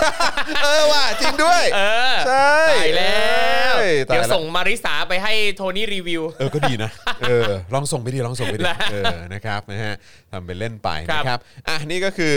เอ่อการอภิปรายคู่ขนานนะของโทนี่วูดซัมครับนะครับใน Clubhouse นะครับก็เอ่อผมก็ไม่รู้เหมือนกันนะครับว่าเอิ่ม ในสัปดาห์หนะผมไม่รู้ว่าเขามีเป็นวีคเว้นวีคป่ะเออนะครับไม่รู้ว่าสัปดาห์หน้าเอ่อสัปดาห์หน้าจะมีหรือเปล่าก็เดี๋ยวคครัอบติดตามแล้วกันก็รอนะคติรับ ดตามแต่เห็นเขาบอกว่าเขาจะมาถี่กว่าเดิม เอาเหรออ๋ครับ อไม่รู้วันนี้มีป่ะไม่น่ามีไม่นะ ไม่น่าไม่คงน่าไม่มีหรอกนะให้เออ พักพักเหนื่อยกัน พักบ้างนะครับครับ นะฮะอะโอเค คราวนี้ครับนะฮะเราก็ต้องมาต่อกันนะครับกับการอภิปรายไม่ไว้วางใจครับนะครับนะฮะก็เอ่อคือเดี๋ยวเดี๋ยวเราจะมี ควันหลงจากเมื่อวานด้วย เพราะมันมีหลังจากที่เราจบรายการไปด้วยครับนิดหนึงนะคครัรับบผมนะแล้วก็เดี๋ยวจะมีของวันนี้จัดหนักเต็มๆให้นะครับนะฮะแล้วก็ระหว่างนี้คุณผู้ชมเติมพลังให้กับพวกเราได้นะครับอะไรครับอะไรคนะรฮะับนะฮะทางเอ่อบัญชีกสิกรไทยนะครับ 0698975539 หรือสแกน QR Code ก็ได้นะครับครับนะฮะอะโอเคเรามาเริ่มกันนะฮะที่ ไฮไลท์นะครับการอภิปรายควันหลงจากเมื่อวานนี้แล้วกันนะครับครับผม นะฮะซึ่งก็เดี๋ยวจะสรุปรายละเอียดไว้ประมาณนี้นะครับ ก็คือช่วงเย็นของเมื่อวานนี้นะครับเอ่อพี่เต้พี่เต้ครับ พี่เต้มงคลกิจ ครับผม สส แล้วก็หัวหน้าพักไทยศิวิไลย์นะครับอ่าเป็นหนึ่งในผู้ที่อภิปรายว่ารัฐบาลพลเอกประยุทธ์ได้สร้างหนี้ไว้จำนวนมาก จนทำให้ประเทศอยู่ในสภาวะหนี้สินล้นพ้น และยังปล่อยประชาชนเผชิญกับโรคระบาดตาแบบตามมีตามเกิด รอความตายอย่างทรมาน อีกทั้งยังกล่าวถึงนายอนุทินรัฐมนตรีว่าการกระทรวงสาธารณสุขนะครับ ซึ่งเคยลั่นวาจาไว้ว่า ในไตรมาส 3 ปีนี้นะครับ คนไทยจะมีวัคซีนฉีดเต็มแขนเลยอ่าฮะ นะครับ แต่ความจริงเนี่ยนะครับก็คือนายกรัฐมนตรีทำงานแบบ work from home ครับ นะฮะแล้วก็เห็นบอกว่ามีบอกช่วงช่วงวันด้วยนะครับ มันข้ามเดือนด้วยนะเออ ใช่ก็ ผมเออผมไม่แน่นะ เป็นเออไปได้ไหมว่าที่ประยุทธ์เขา work from เพราะว่าเขารู้ว่าเขาไปไหนก็เป็นภาระ ก็เลยแบบว่าอ๋ออยู่บ้านดีใช่ดีกว่าเออนะครับ แล้วก็บอกว่าวัควัคซีนคุณภาพดีก็มาช้าเออวัคซีนเกรด A รอรับบริจาคหรือต้องเสียเงินซื้อเอง ส่วนวัคซีนที่มาไวก็เป็นวัคซีนเกรด D คุณภาพต่ำ D นี่คือ D dog นะฮะโอเคไม่ใช่ไม่ใช่ดีแบบดอดอเด็เด็กกสระอีสระอีนะครับครับนะฮะยังมีอีกหลายคำพูดของนายมงคลกิจนะครับที่ทำให้ถูกประท้วงจนต้องถอนแล้ว แก้ใหม่อีกหลายหนนะครับ อย่างเช่น นายกทุเรศเออ นะครับก็พูดว่านายกอะทุเรศครับ นะครับก็เลยแก้เป็นเอ่อหลังจากที่โดนประท้วงอะนะครับ ก็เลยแก้เป็นนายกหน้าบัตรสีสิ้นดีจริงโอเคๆหน้าบัตรสีเลยฮะเออครับครับผมนะก็คือมันก็นะก็คงไม่คิดว่าจะต้องให้ถูกถอนนะฮะแต่ก็ถูกประท้วงอีกครับ ก่อนจะเป็นนายกเป็นคนดีครับ นะฮะซึ่งดีในที่นี้หมายถึงเกรดดีนะฮะ D Doc อีก เกรดดีด็อกนะครับ ส่วนประโยค หน้าด้านไม่หน้าไม่มียางอายนะครับ พูดว่าหน้าด้านหน้าไม่มียางอายนะครับ ที่ถูกขอให้ถอนเนี่ย ต่อมาก็แก้ใหม่ให้เป็นหน้าที่มีอายุ 67 ปีครับ ซึ่งประธานสภาก็ขอให้ตัดบทจบนะครับ เนื่องจากมีผู้ประท้วงต่อเนื่องจากการเสียดสีนะครับ อย่างไรก็ดีนะครับ พี่เต้เนี่ยก็ทิ้งท้ายไว้นะครับว่า จากความในใจถึงท่านนายกรัฐมนตรี ท่านพอเถอะครับ ท่านลาออกได้แล้วครับครับ นะครับอันนี้คือพี่เต้จากไทยศิวิไลย์ใช่ เมื่อก่อนเคยกอดกันนะ กอดกันแบบเหมือนโดนครับ ล็อกคอแล้วก็เอ้ยอืมอะไรอย่างเงี้ย สีกันนะครับตอนนี้นี่ดูโอ้โหเป็นคู่แขนเออ ที่กอดกันนี่หมายถึงคุณเต้กับคุณจร ไม่ใช่ครับ ผมไปเจอคุณเต้ในเอ่อในงานแต่งของสสโรมด้วยนะอ่าครับผม เขาก็บอกว่าเอ้ยคุณยังไงเนี่ยเอออ้าวยังไงเนี่ยโอ้โหไม่เคยเจอแบบนี้เลยนะครับเนี่ยเจอแบบต่อหน้าต่อตาเลยอะไรเงี้ยเออ ก็บอกอืมอืมอืม แต่ว่าดูเขินๆดูแบบดูไม่ค่อยกล้าคุยเท่าไหร่ คุณคุณโรมนี่เชิญคุณเต้ไปด้วยฮะ ก็คงไปแหละ อ๋อโอเคในฐานะฝ่ายค้านด้วยกันมั้งอ๋อโอเคอะรับก็ได้ผมนะฮะแต่ครับก็ผม แต่ตัวตัวตัวจริงของพี่เต้นี่ดูนิ่งๆนะฮะเออฮะแต่ว่าแต่ว่าเนี่ยพอเวลาออกสื่อเนี่ยโอ้โหดูเดือดจัดจ้านมาก อารมณ์แม่ลีลีน่าจังปะไม่รู้เวลาเหมือนอกัอนกสื่อเนี่ยจะเป็นไม่รู้อีกเหมืคาอนกันแรคเตอร์หนึ่งเออแต่ว่าเวลาเวลาเนี่ยแหละอยู่ข้างนอกก็ยิ้มยิ้มใช่ยิ้มยิ้มแล้วเออพี่ยิ้มดูมีความสุขมากเลยว่าอ๋อวันนี้วันดีวันนี้วันดีอ่าเออเออใช้ได้ใช้ได้ใช้ได้อืม ปากแจ๋วตลกดีตลกดีครับผมนะอะฮะมาที่นายแพทย์ชลนานสีแก้วสสจังหวัดน่านพักเพื่อไทยนะครับได้ครัอบภิปรายว่าการแก้ปัญหาโควิด -19 ของพลเอกประยุทธ์เนี่ยล้มเหลว ผู้เสียชีวิต 12,000 คนจากไปด้วยความทุรนทุราย ตายอย่างทรมาน หายใจไม่ออก ไม่ต้องเอาถุงคลุมหัว หลายชีวิตก็เข้าลงขึ้นสู่เมน ไร้ญาติขาดมิตร ไร้พิธีกรรม จากนั้นขออนุญาตประธานไว้อาลัย โดยเชิญทุกคนในสภาผู้แทนราษฎรยืนขึ้น และกล่าวไว้อาลัยให้ผู้เสียชีวิตจากโควิด -19 ด้วยอืมนะครับนายแพทย์ชนละนานเองนะครับได้อภิปรายเรื่องชุดตรวจแอนติเจนเทสคิท นะครับหรือ ATK เนี่ยนะฮะที่ต้องผ่านการรับรองจาก WHO และต้องเออมีเอ่อความเอ่อน่าจะถือนะครับแต่นายอนุทินเนี่ยก็ไม่ได้ทำแล้วพลเอกประยุทธ์เนี่ยก็ไปเปลี่ยนข้อสั่งการไม่ต้องผ่านการรับรองของ WHO อ๋อใช่จำเอได้อเออครับผมีพรายกระซิบไปบอกนายกรัฐมนตรีให้เปลี่ยนข้อสั่งการ ตรงนี้นะครับนายแพทย์ชลนานก็ขอถามเลยครับว่าพลเอกประยุทธ์เนี่ยใจดำอำมหิตทำได้ยังไง ซึ่งเมื่อวานเนี่ยมีการเซ็นสัญญาจัดซื้อชุดตรวจ ATK ไปเรียบร้อยแล้ว การกระทำนี้เนี่ยเป็นการทรยศกับประชาชนหรือไม่อืมน่าสนใจนะครับย้ำอีกครั้งนะครับก็คือว่าเอ่อพลเอกประยุทธ์ อันนี้คือตามที่เอ่อคุณหมอชลนานเขาบอกเนี่คยรับก็คือว่าไอชุด ATK เนี่ย antigen test kit เนี่ยที่ต้อง ที่จะเอาเข้ามาเนี่ยมันก็ควรจะต้องผ่านการรับรองของ WHO ใช่ไหมครับผมนะครับแล้วก็มันก็ต้องมีความน่าเชื่อถืออมนะครับแต่ที่หมอชลนานบอกเนี่ยก็คือคุณอนุทินไม่ทครับำนะครับแล้วพลเอกประยุทธ์เนี่ยก็ไปเปลี่ยนข้อสั่งการว่า เออ ไม่ต้องผ่านการรับรองจาก WHO ด้วย สงสัยคือคงแค่ผ่านออยแค่นั้นก็พอใช่ไหม พอแล้วเนี่ยเราเป็นคนไทยก็ต้องเชื่อมั่นในออยนะครับเย้หน่วยงานอื่นไม่ต้องนะครับต่างประเทศไม่ต้องไปยุ่งอะไรกับคนไทยจ้ะ นะครับ อืม WHO ไม่ใช่พ่อใช่ไหมไม่ใช่ไม่ใช่ ครับผมครับผมครับเออ พี่โทนี่นั่งสะดุ้งแล้วนะครับ โดยนายแพทย์ชลนานนะครับ ได้ประกาศว่าจะนำตัวพลเอกประยุทธ์และนายอนุทินเข้าคุก ในข้อหาปฏิบัติหน้าที่มิชอบ มีพฤติการช่อฉนทุจริต เลือกปฏิบัติไม่สร้างการมีส่วนร่วมของภาคเอกชนในการจัดหาวัคซีน โดยจะยื่นต่อปปช ให้ส่งต่อไปยังศาลฎีกา แผนกคดีอาญาของผู้ดำรงตำแหน่งทางการเมือง และร้องไปยังศาลอาญาคดีทุจริต และประพฤติมิชอบกลางด้วย นั่นแหละครับ ด้านพลเอกประยุทธ์ก็เลยลุกขึ้นชี้แจงอีกครั้งหลังจากนายแพทย์ชนละนานอภิปรายเสร็จสิ้นนะครับ โดยประยุทธ์เนี่ยบอกว่าสั่งการโดยเปิดเผย มีมติเห็นชอบร่วมกัน ไม่เคยเรียกแอบใครไปสั่งการ และไม่ใช่การสั่งการแบบเผด็จการ เพราะไม่ใช่คนแบบนั้น โอ้โหแต่แรกอะเอางี้แล้วกัน ประยุทธ์เขาบอกเขาไม่ใช่เผด็จการนะครับนะครับคุณผู้ชม ถ้าประยุทธ์ไม่ใช่เผด็จการกด ศูนย์นะครับ ถ้าเกิดว่าเป็นเผด็จการกดหนึ่งครับอะ ตูหนูลูก อะ หนูหนูไม่เข้าใจคำว่าเผด็จการเหรอสิ่งที่หนูเป็นน่ะ คือเผด็จการลูกอะคุณนะผู้คชรัมบคุณผู้ชมว่าไงเราฟังเสียงมหาชน เออคือ คือคนบางคนมันไม่รู้ตัวไง ใช่ คือควรจะส่องกระจกบ้าง หรือถ้าไม่มีกระจกเนี่ยก็ใช้วิธีตักน้ำใส่กระโหลก แล้วก็ชะโงกดูเงาหัวตัวเอง นะครับ นะครับครับ อืมนะจ๊ะนะจ๊ะนะนะจ๊ะ จ๊ะพ่อมึงสิ เนี่ยเออนะจ๊ะครับผม อันนี้ยกไปเชียร์นี่ครับอะไรเอนะอยกไปเชียร์ยกยกป้ายเชียร์ยกป้ายเชียร์อ๋อเอ้ต่ออ๋อต่ออ๋อต่ออ๋อหอเย้ดิ้นใหญ่เลยดิ้นใหญ่เลยดูดิเอ้โอ้โหสนุก นะฮะนี่ป้ายไวนิวนี่มันจะสึกก่อนนะเนี่ย ครับผม โอ้โหแต่ที่ศึกนำไปก่อนคือพระอานนท์นะพฮะระอานนท์สึกไปแล้ว เออศึกไปแล้ว โอ้งงเลยเอาไม่ได้ทำอะไรผิดสึกทำไมเนาะเออเออศึกนะครับ ไปแล้วศึกไปแล้วเดี๋ยวเดี๋ยวผิดไม่ใช่เหรอก็ยังยืนยันอ๋อเหรอ เอ้ยมันคือเพลงใครวะ ผิดไปว่าไงแล้อะวผิดไปแล้วแต่ยังยืนยันว่าฉันไม่ได้ตั้งใจเออเพลงอะรู้ไม่รู้คนใช่ร้องเพลงของใครวะร้องนานมากครับเออใครอาร้องคาใจเลยเนี่ยเออก็มันคาเดี๋ยวคุณผู้ชมก็พิมพ์เข้ามาเอ้ยเชื่อดิไม่รู้ผิดไปแล้วเออผิดไปแล้วผิดไปแล้วเออเพลงใครวะ มาช่าเอ้าเหรอที่มาช่า อ๋อ โอ้โห นี่มากันใหญ่เลยมาชา มาชา ครับผมเฮ้ย นะฮะขอโทษทีครับแหม นะฮะเพลงของพี่ชาเหรอฮะ รู้เลยนะครับว่าครับอายุเท่าไหร่ที่คอมเมนต์มา เนี่ยไอเราเนี่ยที่ไม่รู้เนี่ยเห็นไหมเราก็ฮะยังอ๋อ What? อ๋อใส่เออ What? เฮ้ยเพลงอะไรนะแบบคุ้นๆผมรู้นะจักแต่ชิลลี่เบิร์ดกับเออทรีแมนดาวเออ พอดีเกิดทันชิลลี่เบิร์ดนี่ เกิดทันมีเทน เออ อะไรอย่างนี่งี้ โอ้ยทุกคนฝากเออนะไปปั่นยอดวิวให้มีเห็นแล้วเพลเห็งนเลืแล้อวดน้องเห็นแล้วผมนะฟังแล้วปั่ฟังนหแล้น่วอยแล้วแบบเออวันนั้นเนี่ยผมก็แบบว่ารู้สึกว่าชิปหาย แล้วครูทอมก็แบบว่ากำลังกำลังโปรโมทมีเทนอยู่ แล้วพ่อหมอว่าเอ้ยพ่อหมอส่งมาในไลน์เอ้ย ส่งเพลงตายหนึ่งเกิดล้านแบบออนแอร์แล้วนะเราเอ้าออนวันนี้เลยเหรอ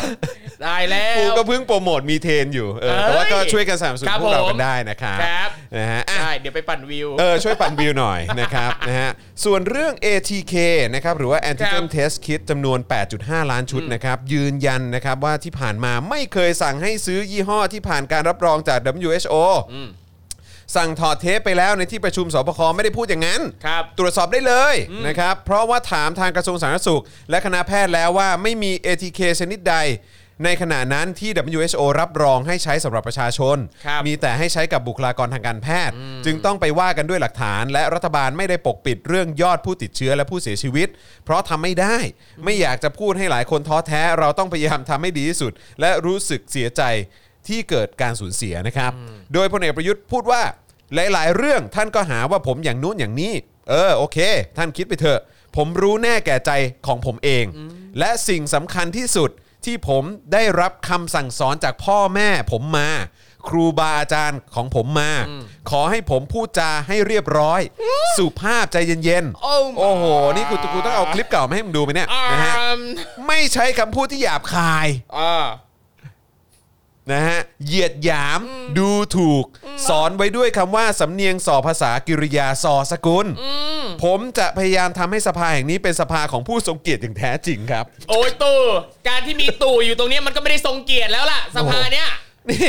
สโอ้ภาโหสภานี่มีคนที่ยึดอำนาจเข้ามา แล้วก็มายืนอยู่ในครับสภานะครับ แล้วก็แล้วก็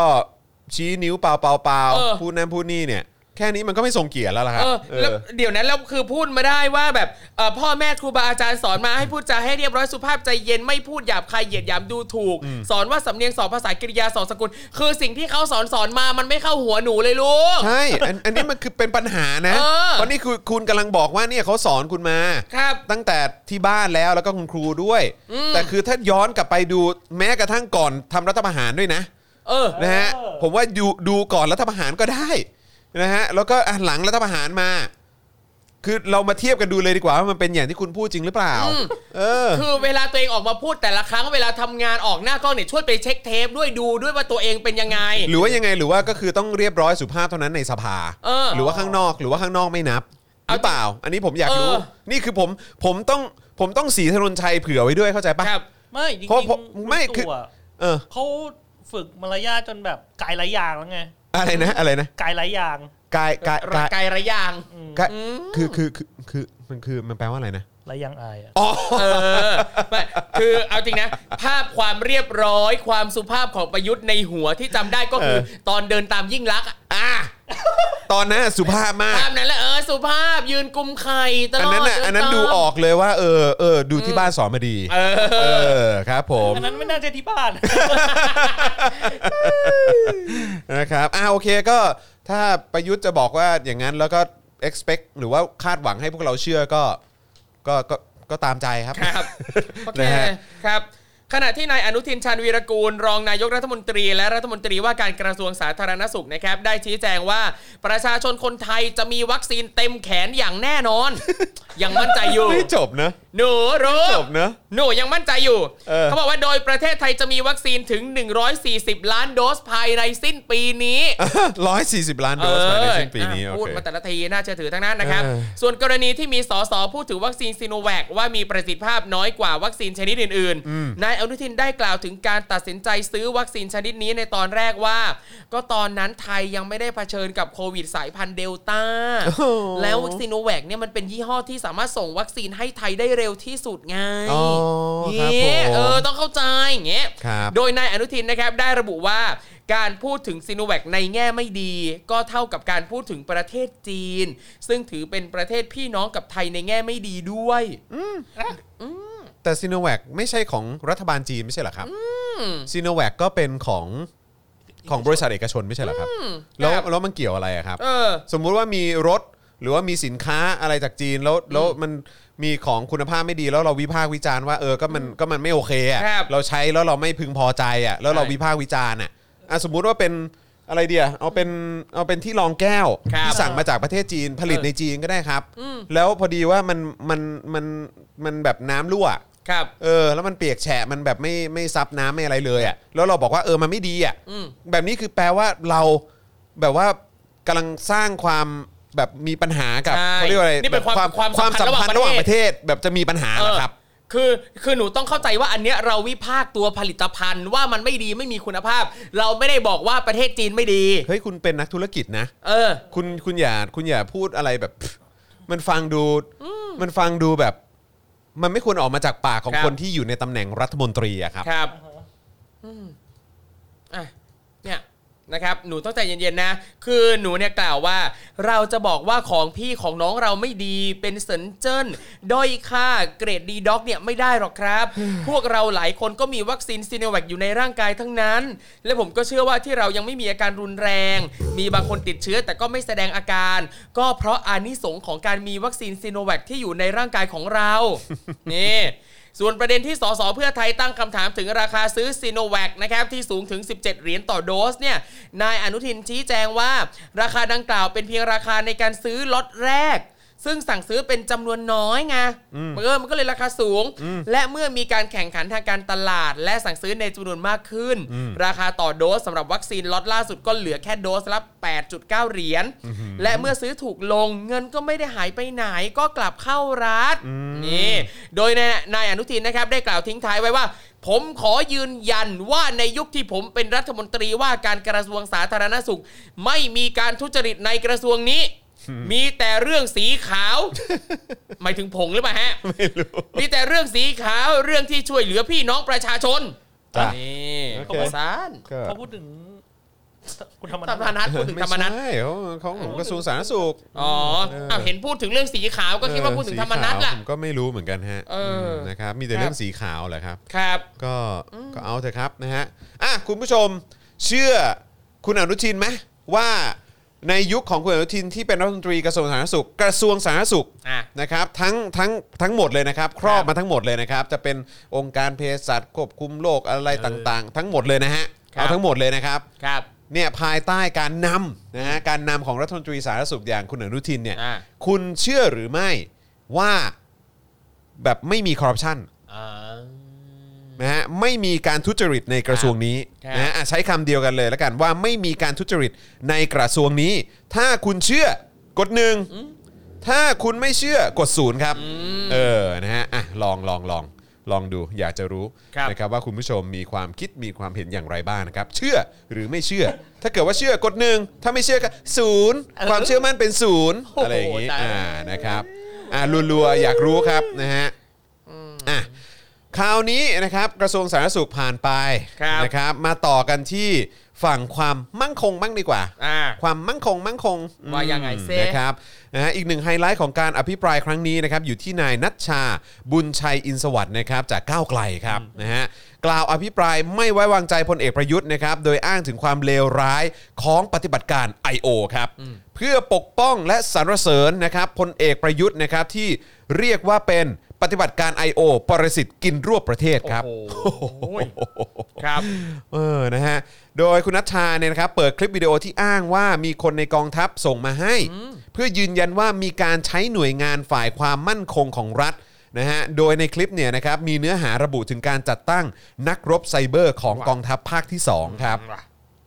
พื่อปฏิบัติการข่าวสาร และการปฏิบัติการด้านไซเบอร์ ประจำศูนย์ปฏิบัติการสารนิเทศ ศูนย์ปฏิเอ่อศูนย์ปฏิบัติการกองทัพภาคที่2นะครับ โดยคุณนัชชาเนี่ยเขาบอกว่าหากจะมาอ้างว่าผู้บังคับบัญชาไม่รู้เรื่องนะครับ ย้ำอีกครั้งนะครับ ถ้าจะมาอ้างว่าผู้บังคับบัญชาไม่รู้เรื่องเนี่ยเป็นไปไม่ได้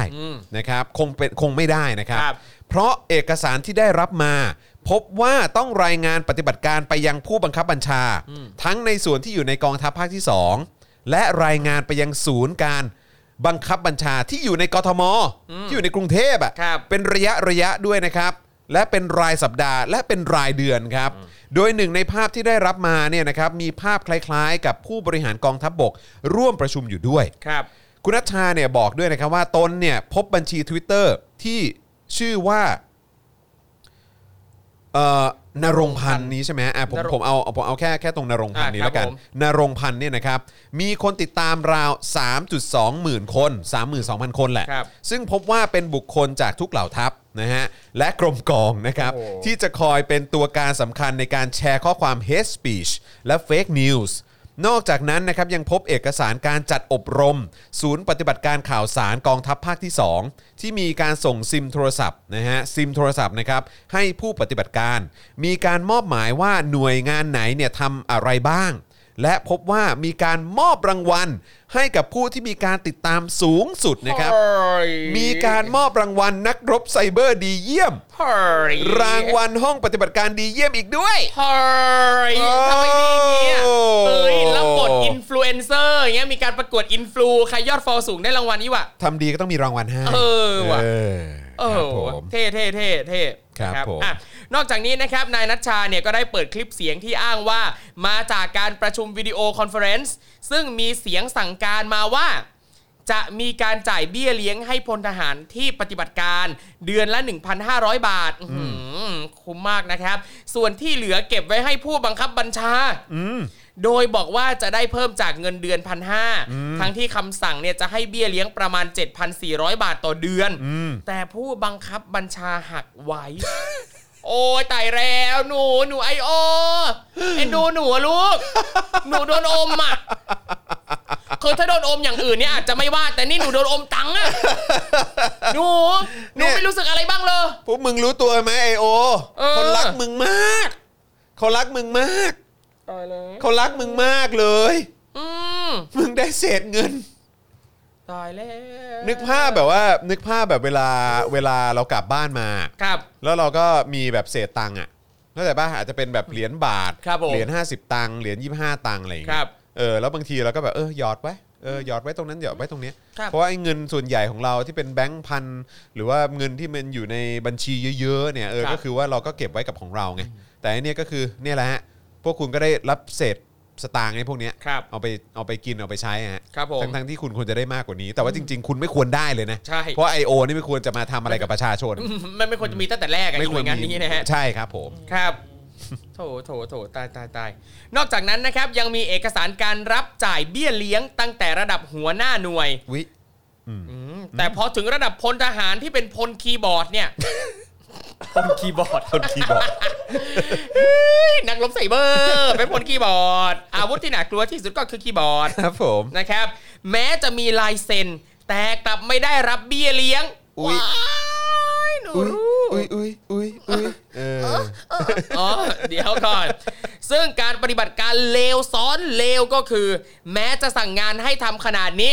เฝ้าติดตาม 24 ชั่วโมง ยังจะไปโกงเบี้ยเลี้ยงพลทหารอีก โอ้ยหนูคือใครยังทำงานในเฮียพวกนี้เนี่ยนะครับ อพวกมึงโง่มากเลยเนี่ยครับ เนี่ยแล้วนายนัชชานะครับยังกล่าวอีกว่า สิ่งที่น่ากลัวก็คือศูนย์ปฏิบัติการ I.O. แต่ละภาคเนี่ยนะฮะกำลังมีภารกิจหลักที่จะส่งต่อให้หน่วยงานกองอำนวยการรักษาความมั่นคงภายในราชอาณาจักรก็คือกอรมน ซึ่งในงบประมาณปี 2565เนี่ยนะฮะกอรมนได้ขอรับงบประมาณในส่วนของการกำลังพลและการดำเนินงาน3,700 ล้านบาท โอ้โห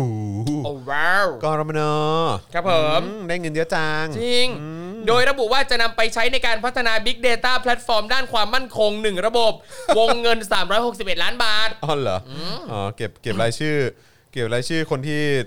คนที่ว่ากองทัพอะไรอย่างเงี้ยครับเหอฮะหอว่าผมอะไรฮะเออครับหรือว่าที่ว่าว่านายท่าน ใช่ครับซึ่งผมตรงนี้เนี่ยนะครับทำให้น่าสงสัยว่าการจัดทำพัฒนา Big Data ที่ว่านี้นะครับ เพื่อติดตามข้อมูลบุคคลที่ต้องการติดตาม ซึ่งมีทั้งนักการเมือง นักเคลื่อนไหวทางการเมือง มวลชนฝ่ายตรงข้ามหรือไม่ เพราะก่อนหน้านี้ก็มีการส่งรายชื่อ รายละเอียดผู้ที่ถูกติดตามรวม 45 รายการ โดยแบ่งเป็นรายชื่อสีแดง ก็คือเป้าหมายอ่ามาตรา 112จำนวน 22 รายชื่ออแล้วก็สีน้ำเงินก็คือเป้าหมายที่ยังไม่ถูกแจ้งมาตรา 112จำนวน 23 รายชื่อครับอ่าใช่เอกสารนี้ก็คงเห็นกันนะครับ เพราะว่ามีการใช่แชร์กัน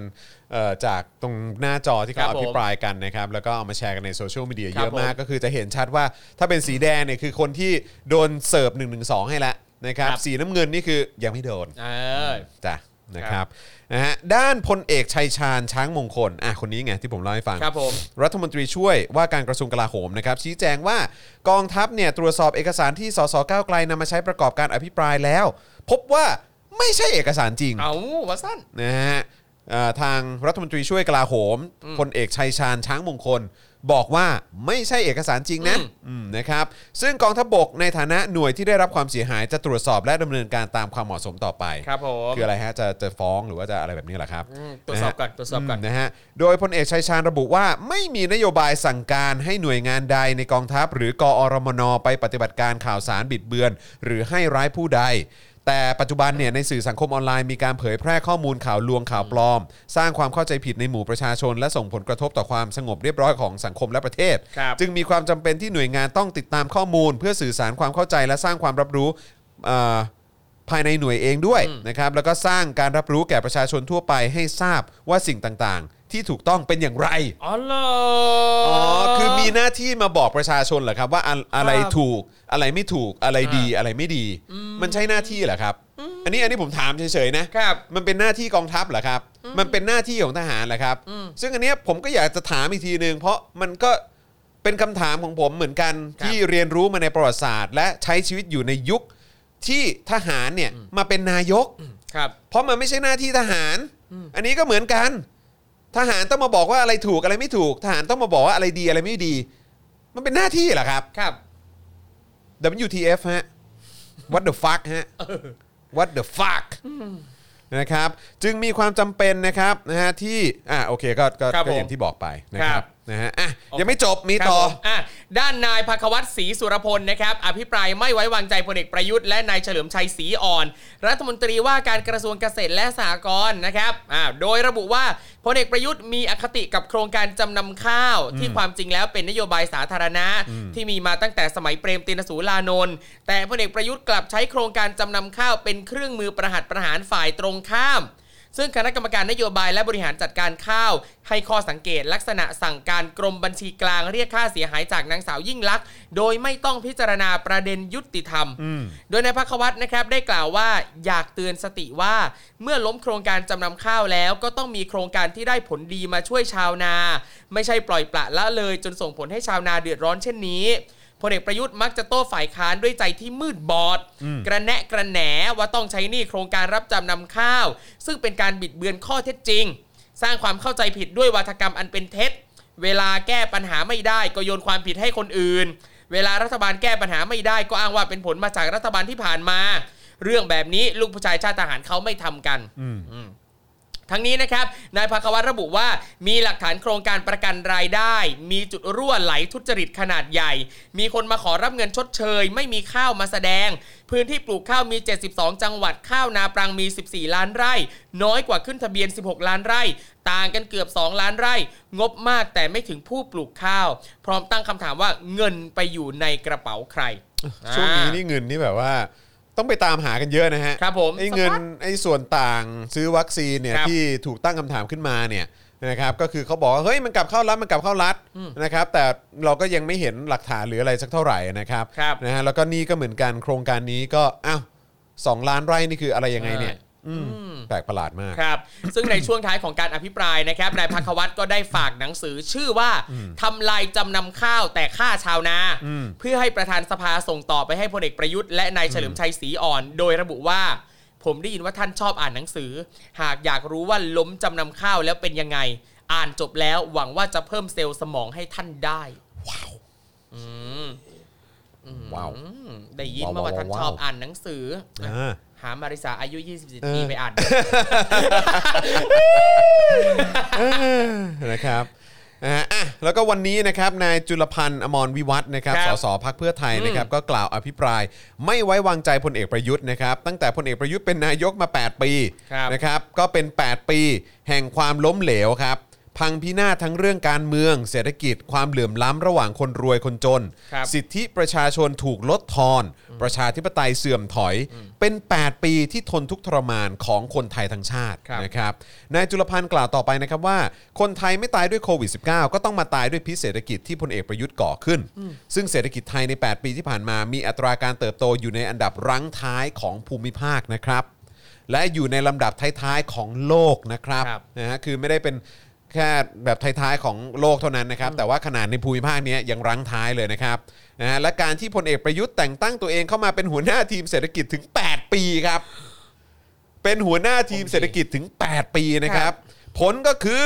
คณะกรรมการร่วมภาคเอกชน 3 สถาบันออกมาแถลงแนวโน้มเศรษฐกิจไทยในปีนี้นะครับ ว่าจะมีอัตราเติบโตอยู่ที่ติดลบ 1.5นะฮะถึง 0 ครับอืม โอ้โห อันนี้เนี่ยคือควรจะสำเนียกตัวเองได้แล้วนะ ซึ่งตรงนี้เนี่ยมันสอดคล้องกับที่โทนี่วูดซัมบอกเลยว่าขีดความสามารถของประยุทธ์เนี่ยนะครับ ไม่พอใช่ นะครับไม่พอ ใช่ ขณะที่สภาหอการค้าไทยนะครับก็ได้สอบถามความเห็นของสมาชิกครับ สำรวจดัชนีความเชื่อมั่นของนักลงทุนต่างประเทศ พบว่า 70% 70%นะฮะของนักลงทุนต่างประเทศบอกว่า เศรษฐกิจไทยในปี 64 จะขยายตัวได้น้อยกว่าศูนย์ ทุกคนมองตรงกันว่า ปีนี้อัตราการเติบโตทางเศรษฐกิจของไทยเนี่ยติดลบ หมายความว่าไทยจะเจอการหดตัวทางเศรษฐกิจ 2 ปีต่อเนื่องนะเจ๊ะ โอ้โหศูนย์นี่ก็ว่าน้อยแล้วนะครับ ครับ อันเนี้ยติดลบไปอีก ครับ พร้อมระบุว่าตอนนี้หนี้ครัวเรือนไทยสูงถึง 90.5%หรือ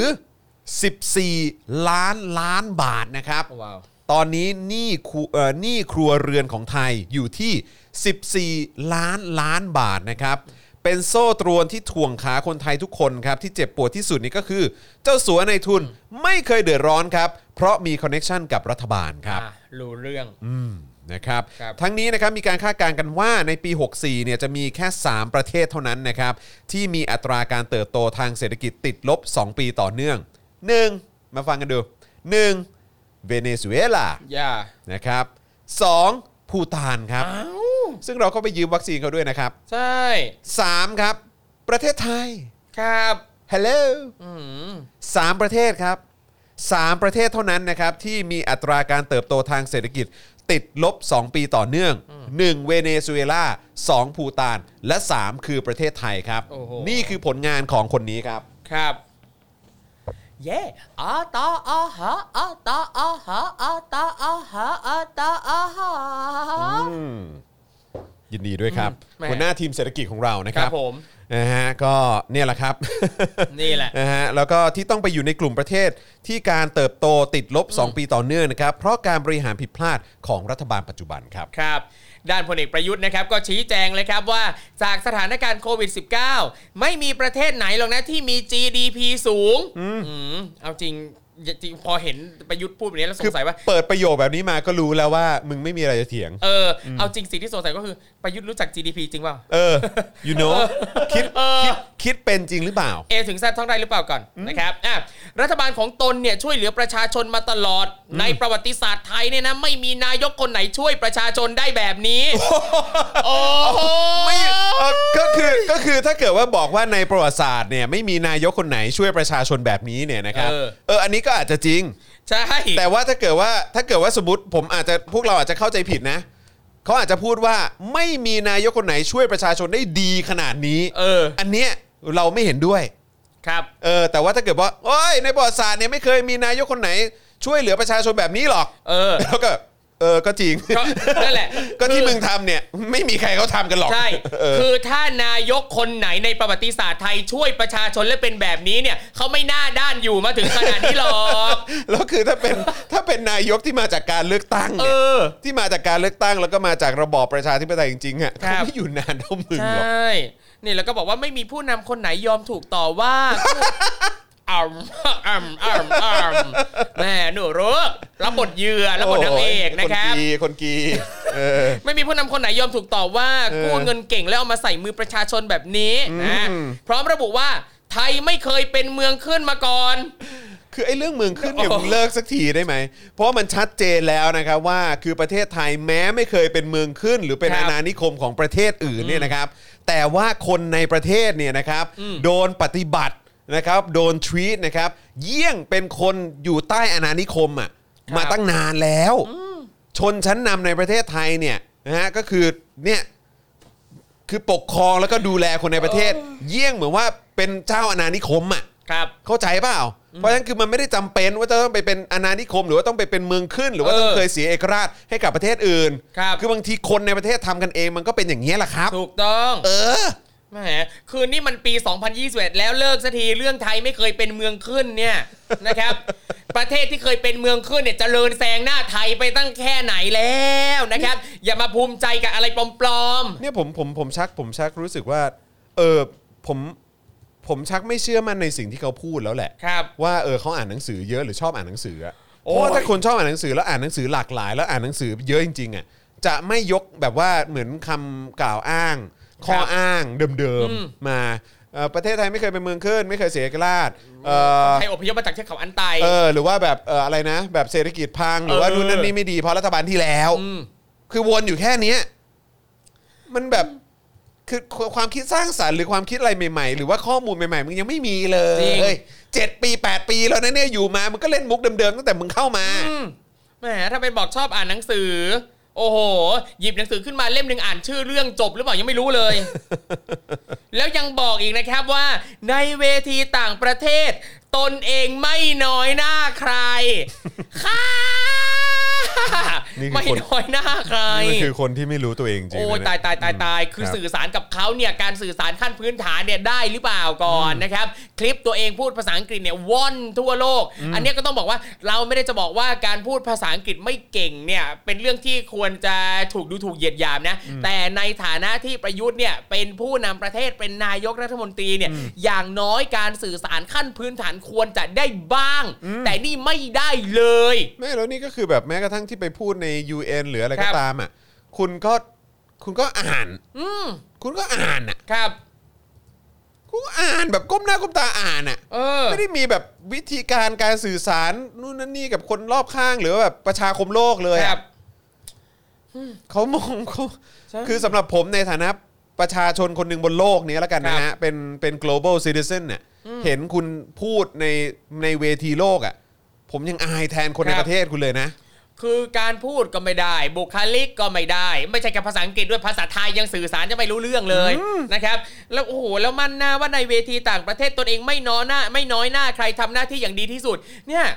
อาจารย์น้อง อาจารย์น้องช่วยติวผัวตัวเองด้วยต้องนะต้คอรับงติวนะฮะครับผมครับ นะแล้วก็บอกว่าได้รับการตอบรับจากหลายประเทศอือหือเขาตอบว่าอะไรไหนลองพูดมาสิอะเขาตอบว่าอะไรเนี่ยเออ บอกได้สักมาสิคำหรือเปล่า แล้วแล้วอะไรนะ และนำบริบทของแต่ละประเทศมาแก้ไขปัญหาในบ้านเรา ยังไงสิยังไงสินำบริบทของแต่ละประเทศมาแก้ปัญหาไหนเอ่ออันดับแรกก็คือคือคุณเอาบริบทของประเทศไหนมาแก้ฮะ ครับ คุณเอาบริบทของแบบอย่างของ เอ่อประเทศเผด็จการมาแก้หรือเปล่าอืมเพราะผมไม่เห็นหลักการหรือวิธีการแบบประชาธิปไตยมาใช้ในการแก้ปัญหาสักเท่าไหครัร่บนะฮะ นำบริบทของแต่ละประเทศ โอ้โหบริบทแปลว่าอะไรฮะ อ่า ไม่อยากถามประยุทธ์ โอเคเกือบแล้วเกือบแล้วเอออยากถามประยุทธ์ตอบแล้วกำลังจะตอบแล้ว อยากถามประยุทธ์ เออไปถามไปให้สื่อถามได้ไหมท่านคะ ที่ท่านบอกว่าเอ่อนำบริบทของแต่ละประเทศมาแก้ปัญหาในประเทศเราเนี่ย บริบทแปลว่าอะไรคะท่าน เออเอ้าคุณถามผมมาคุณก็ไปหามาสิเออเนี่ยเนี่ยกูว่าไม่ต้องเป็นมุกนี้อืมกูว่าต้องเป็นมุกนี้ ไปถามราชบัณฑิตนู่นเอออนะฮะแหมเห็นนำมาแต่ของเกาหลีเหนือเท่านั้นนะครับ คืออันเนี้ยผมเอาตรงๆนะครับณมุกคุณมุกฟังอยู่ใช่ไหมคุณมุกคุณฟังอยู่ในคลับเฮาส์นะครับสวัสดีครับคุณผู้ฟังในคลับเฮาส์ด้วยนะครับนะครัฮะบก็คือต้องบอกก่อนเลยว่า จริงๆอะบางทีเราไม่ต้องไปถามนโยบายเราไม่ต้องไปถามอะไรพวกนี้กับเขาหรอกครับ ผมว่าถามแค่คำก็พอ ครับ องคาพยพอะไรอย่างเงี้ยที่แบบชอบใช้บริบท อะไรแบบเนี้ยหรือแบบประชาธิปไตยคืออะไรคะเออ อะไรแบบเนี้ยถามแค่นี้ก็ได้ ครับ แม่งตอบได้ไหมอืมเออ ตอบได้ไหม ก่อนดีกว่า ครับ ไม่ต้องไปไกลฮะอืม ถามภาษาไทยเฉยๆเนี่ยแหละครับ ตอบได้จริงหรือเปล่า ครับ เผลอๆ ถ้าเอาเทปที่ประยุทธ์พูดเนี่ย มาเปิดให้ประยุทธ์ฟังแล้วให้จับใจความสำคัญอะ ประยุทธ์ก็ตอบไม่ถูก ไม่รู้ว่าที่พูดไปคืออะไรวะฟังไม่เออรู้เรื่องเหมือนกันเออคุณมุกถามว่าเออคือตอนนี้อยากถามว่าท่านสวดมนต์บทไหนคะทำไมมันชิบหายขนาดนี้คะโอ้โหแนะนำถ้าพูดถึงสวดมนต์นะแนะนำให้ประยุทธ์สวดให้ตัวเองนะกุศลาธรรมาธรรมา บทเดียวเท่านั้นล่ะเออสวดเสร็จปั๊บอะอีทางเมยาตินางโหตุยาตโยนะครับกรวดน้ำให้ด้วยเลยเพลินๆ เหนื่อยใจอะต่อนะครับครับ ส่วนประเด็นที่มีผู้เสียชีวิตจากการแพร่ระบาดของโควิด -19 นะครับ ประยุทธ์ได้กล่าวว่า ตายคนเดียวผมก็เสียใจ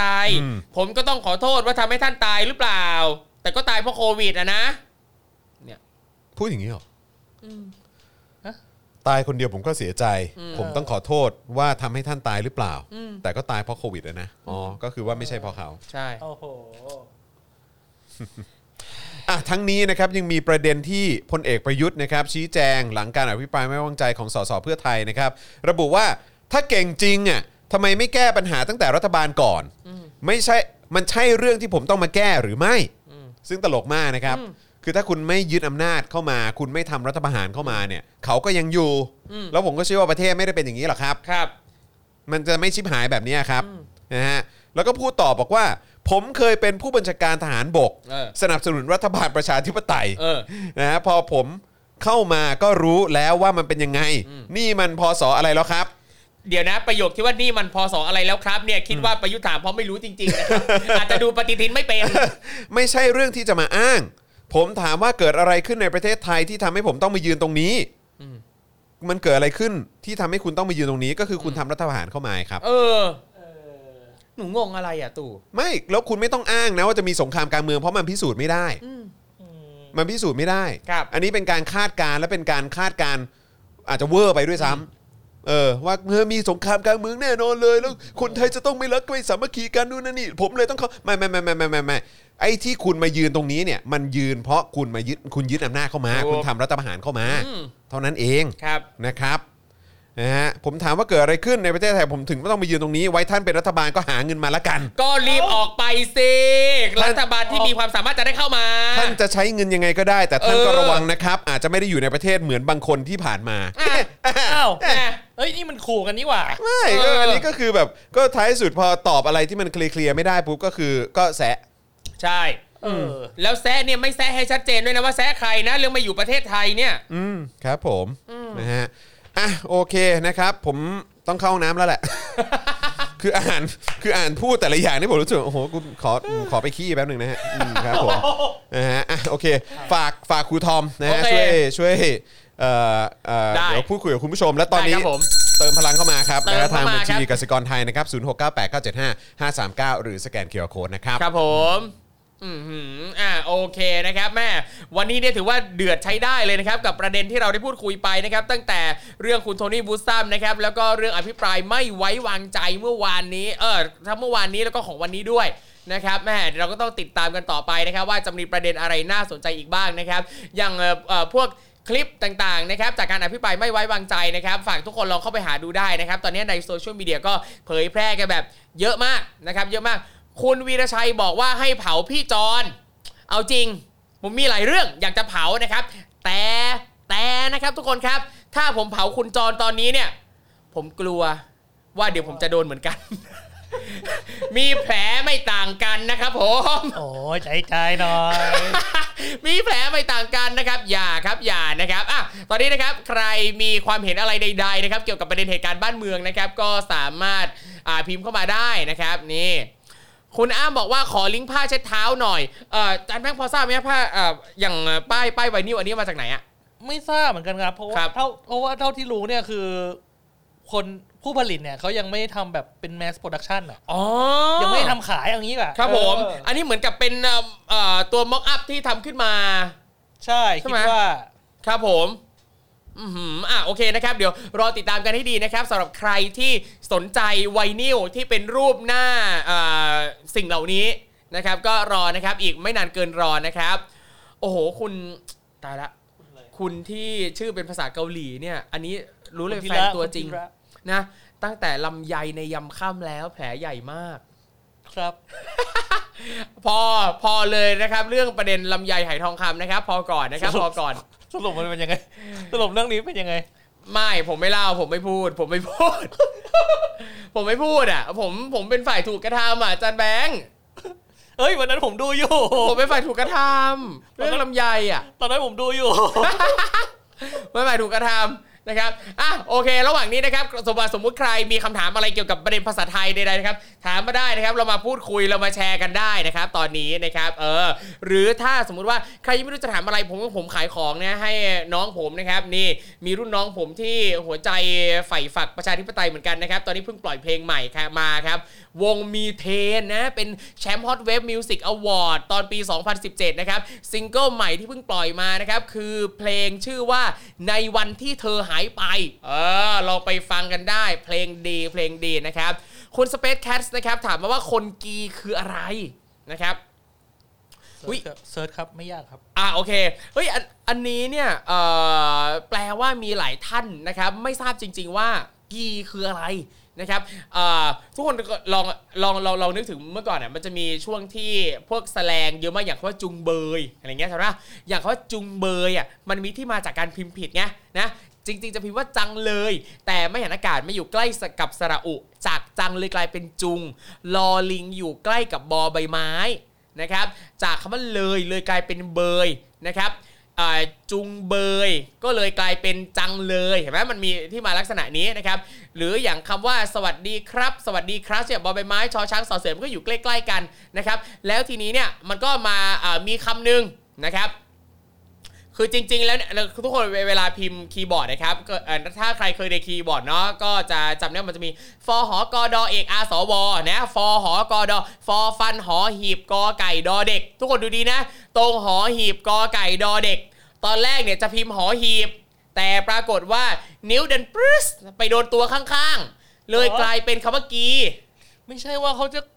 กดดอเด็กแล้ว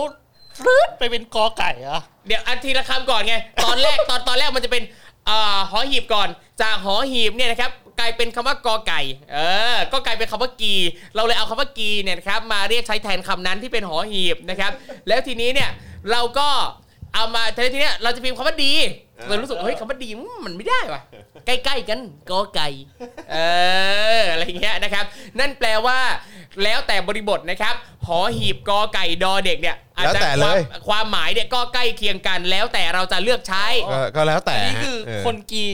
ใช่ แล้วคนกีกีทาครับเอออันนั้นมีควบกล้ำอ๋ออ่าอันนั้นมีควบกล้อ่าำอุ้ยแต่คำว่ากรีธานี่ถือว่าน่าสนใจนะ เพราะว่าคำว่ากรีธาเป็นรากศัพท์ภาษาสันสกฤตเออนะครับ ซึ่งในภาษาสันสกฤตกับภาษาบาลีอะครับเออมันมันใกล้เคียงกันไงมันจะลิงก์หากันได้อ๋อเหรอคือจริง ๆ แล้วเนี่ยคำว่ากรีธาในภาษาสันสกฤตก็คือคำว่ากีฬาในภาษาบาลี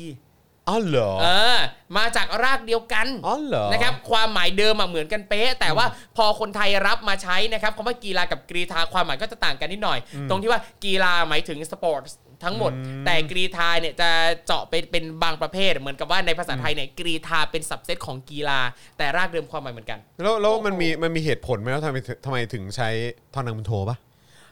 ทอนางมณโฑในคำว่ากรีธาใช่ไหมครับ มันเป็นรากภาษาสันสกฤตครับผม แค่นั้นเลยใช่แค่นั้นเลยเป็นยรากภาษาสันสกฤตคือในภาษาไทยเออเราก็ยืมคำภาษาอื่นมาใช้เยอะแล้วแยะ ความความจำเป็นของการมีอยู่ของทอนางมณโฑนี่คืออะไรฮะ ก็คือมันออกเสียงอะไรเป็นพิเศษหรือเปล่า ไม่ไม่ไม่ไม่เพียงแต่ว่าเออบางคำจะออกเสียงเป็นทอทหารบางคำออกเสียงเป็นดอเด็ก แต่คือที่เราต้องมีตัวแบบเนี้ยอะอย่างอย่างทอใช่ไหมครับเออเรามีทั้งทอทหารทอธงทอผู้เท่าทอมนโทต่างใช่ใช่ใช่ๆเพราะว่ามันแสดงให้เห็นที่มาของคำอืมว่ามาจากภารากษาศัพไหนท์อะไรมาจากภษรากไหนอ๋อโอเคใช่ซึ่งเช่นเดียวกับการมีอยู่ของเครื่องหมายธนาคารอะการันอะเออเออเออเออเราต้องมีทำไมเราต้องมีอะในเอเมื่ออเราไม่อ่านออกเสียง เพื่อให้เรารู้ว่ามันมาจากรากศัพท์ภาษาไหนอ่าสีเอ้ยสีนั่นแหละฮะครับผมนะฮะก็ ตามสไตล์ครับนะฮะครับภาษาของประเทศที่ไม่เคยเป็นเมืองขึ้นนะฮะครับครับผมก็จะมีความเนี่ยละบอเอียกดว่าแบบไม่นี้ เป็นเมืองขึ้น แต่เออว่าเอาภาษาอื่นจากประเทศอื่นมาใช้ไม่เยอะเคแยะยเลยไม่เคยไม่เคยไม่เคยไม่เคยโอเคนะฮะ ครับผม สวัสดีคุณพันช์ด้วยนะครับครับ นะฮะสวัสดีคุณต้นด้วย คุณสีวะสวัสดีนะครับครับนะคุณเอมิลี่นะครับ สวัสดีนะครับ สวัสดีทุกท่านเลยนะคครัรับ บ ชอบคอมเมนต์นั้นอันไหนแล้วแล้วอันเนี้ยอันไหนวะไม่ใช่ไม่ใช่มันต้องไปเออแล้วไอ้อันอันอันบนสุดอะอ่าอันนี้ก็ไม่รู้ว่ามาจากไหนใช่ เออนะครับ คนกีขอโทษที่ทำให้วุ่นวายได้ปะเออเด็กเอ้ย เด็กกีต้องมี เนี่ยเนี่ยโอ้ตายตายเอ้ยตายเอาจริงนะนี่กำลังคิดว่าถ้าน้องน้องมินนักเรียนเลวดูอยู่นะเออทำเสื้อเด็กเอ๋ยเด็กกีขึ้นมาเออก็ดีผมว่านะขายดีเอาเลยน้องมินจัดไป เชื่อพี่ เออนะครับนะฮะอะ คราวนี้มาที่ประเด็นของเจ้าหน้าที่นะครับครับซึ่งเป็นเจ้าหน้าที่พิเศษประจำสหประชาชาติด้านการปกป้องสิทธิมนุษยชนนะครับนะฮะคุณแมรี่ลอเลอร์นะครับครับนะฮะเป็นผู้ช่วยศาสตราจารย์แมรี่ลอเลอร์นะครับนะฮะเป็นผู้ก่อตั้ง Frontline Defenders นะครับก็ได้ทวีตข้อความนะฮะใน Twitter ของเธอนะครับบอกว่ามีรายงานให้ได้ยินมาหลายครั้งเกี่ยวกับพริษฐ์ ชิวารักษ์ครับ นะฮะระบุชื่อเลยนะครับ และแกนนำนักศึกษาคนอื่นๆ ที่ได้รับการตรวจหาเชื้อโควิด -19 ระหว่างถูกคุมตัวในประเทศไทย และพวกเขาควรต้องได้รับการส่งตัวย้ายออกไปโรงพยาบาลเอ่อย้ายออกไปจากโรงพยาบาลของราชทันเพื่อได้รับการดูแลที่เหมาะสมมากพอ ซึ่ง UNSR ใช่ไหมฮะ ครับเอ่อ ท่านอื่นๆ พร้อมด้วยดิฉัน ได้เคยยื่นข้อกังวลนี้ไปกับรัฐบาลไปแล้ว หลังจากที่พริตและคนอื่นๆ ได้ถูกจับกลุ่มเมื่อปีก่อนครับ ครับผม โดยทวิตนั้นนะครับก็ได้แนบภาพแคปเจอร์ข้อความท่อนหนึ่งจากเอกสารนะครับที่มีชื่อว่าอ่า แปลเป็นภาษาไทยนะครับว่าอานัตแห่งผู้รายงานพิเศษว่าด้วยสิทธิในเสรีภาพในการชุมนุมโดยสงบและการสมาคม โดยผู้รายงานพิเศษด้านการส่งเสริม และคุ้มครองสิทธิเสรีภาพในการแสดงความคิดเห็นและการแสดงออก และผู้รายงานพิเศษสถานการณ์นักปกป้องสิทธิมนุษยชน อันเป็นท่อนที่เนื้อหานะครับระบุว่า เราขอแสดงความกังวลอย่างจริงจัง เกี่ยวกับการดำเนินคดีกับ 14 บุคคลตามที่กล่าวมาข้างต้นนะครับ ซึ่งในย่อหน้าก่อนหน้านี้นะครับก็เอ่อมีการระบุชื่อและเหตุการณ์ที่ 14 แกนนำเนี่ยที่ถูกดำเนินคดีอาญาจากการชุมนุมเมื่อวันที่ 18 กรกฎาคม 63 อาทิ นายอานนท์นำพานายพานุพงษ์จาดนอกนายพริจิวรักษ์และก็ท่านอื่น ๆด้วยนะครับ แล้วก็ข้อความนะครับก็บอกต่อว่า เรายังจำได้ว่าภายใต้กฎหมายสิทธิมนุษยชนระหว่างประเทศ ไม่มีใครควรต้องรับผิดทางอาญาในการเข้าร่วมชุมนุมอย่างสันติ หรือแสดงความคิดเห็นของพวกเขา หากข้อกล่าวหาเหล่านี้ได้รับการยืนยัน การตั้งข้อหากับนักกิจกรรมเหล่านี้ ถือเป็นการละเมิดมาตรา 19 และ 21 ของกติการะหว่างประเทศ ว่าด้วยสิทธิพลเมืองและสิทธิทางการเมือง ซึ่งประเทศไทยรับรองไว้เองในวันที่ 29 ตุลาคม 2539 ซึ่งรับรองสิทธิในเสรีภาพในการแสดงความคิดเห็น และการแสดงออกสิทธิเสรีภาพในการชุมนุมโดยสงบครับอืมย้ำอีกครั้งนะครับ อันนี้เนี่ยนะครับมันเป็นเอ่อกติการะหว่างประเทศ ว่าด้วยสิทธิพลเมืองและสิทธิทางการเมือง ครับ ICCPR นะครับหรือที่ย่อมาจาก International Co- เอ่อ Co- Covenant on ครับ Civil and Political Rights ครับนะครับผมซึ่งประเทศไทยอย่างที่ครูทอมอ่านให้ฟังเมื่อครับสักครู่นี้ก็คือ ประเทศไทยรับรองไว้นะครับในวันที่ 29 ตุลาคมปี 39 ครับ ซึ่งรับรองในสิทธิและเสรีภาพในการแสดงความคิดเห็นนะครับในการแสดงออกนะครับแล้วก็สิทธิเสรีภาพในการชุมนุมโดยสงบ คือประเทศไทยอะ ครับ ก็ไปรับรองไว้ไง ก็คือตกลงแล้วก็แบบเออ ก็คือเราจะเคารพกติกานี้ นะครับ ซึ่งถ้าเกิดว่าเขามีการตรวจสอบ แล้วเท่าที่เขาดูเนี่ยเขาก็รู้สึกว่าเออมันเป็นการละเมิดมาตรา 19 และ 21 ของคกรับติกานี้หรือเปล่า ซึ่งไทยก็ไปตกลงเอาไว้นะครับ แล้วไทยทำเองแบบนี้เนี่ยใครต้องรับผิดชอบ ครับ ซึ่งหนังสือจาก UN ถึงรัฐบาลไทยข้างต้นนะครับ ลงนามโดย 3 ผู้รายงานพิเศษ แห่งองค์การสหประชาชาตินะครับ ได้แก่หนึ่งผู้รายงานพิเศษด้านสิทธิเสรีภาพในการชุมนุมและเสรีภาพในการสมาคม นะครับสองผู้รายงานพิเศษด้านการส่งเสริมและคุ้มครองเสรีภาพในการแสดงออกและการครับ แสดงความคิดเห็น ครับ และ 3. รายงานพิเศษด้านสถานการณ์นักปกป้องสิทธิมนุษยชนครับ การแนบข้อความนี้อีกครั้งของลอเรอร์เนี่ยนะครับในหนึ่งน่าจะเป็นการเตือนความจำให้กับรัฐบาลไทยนะครับ ให้ระลึกถึงกติการะหว่างประเทศ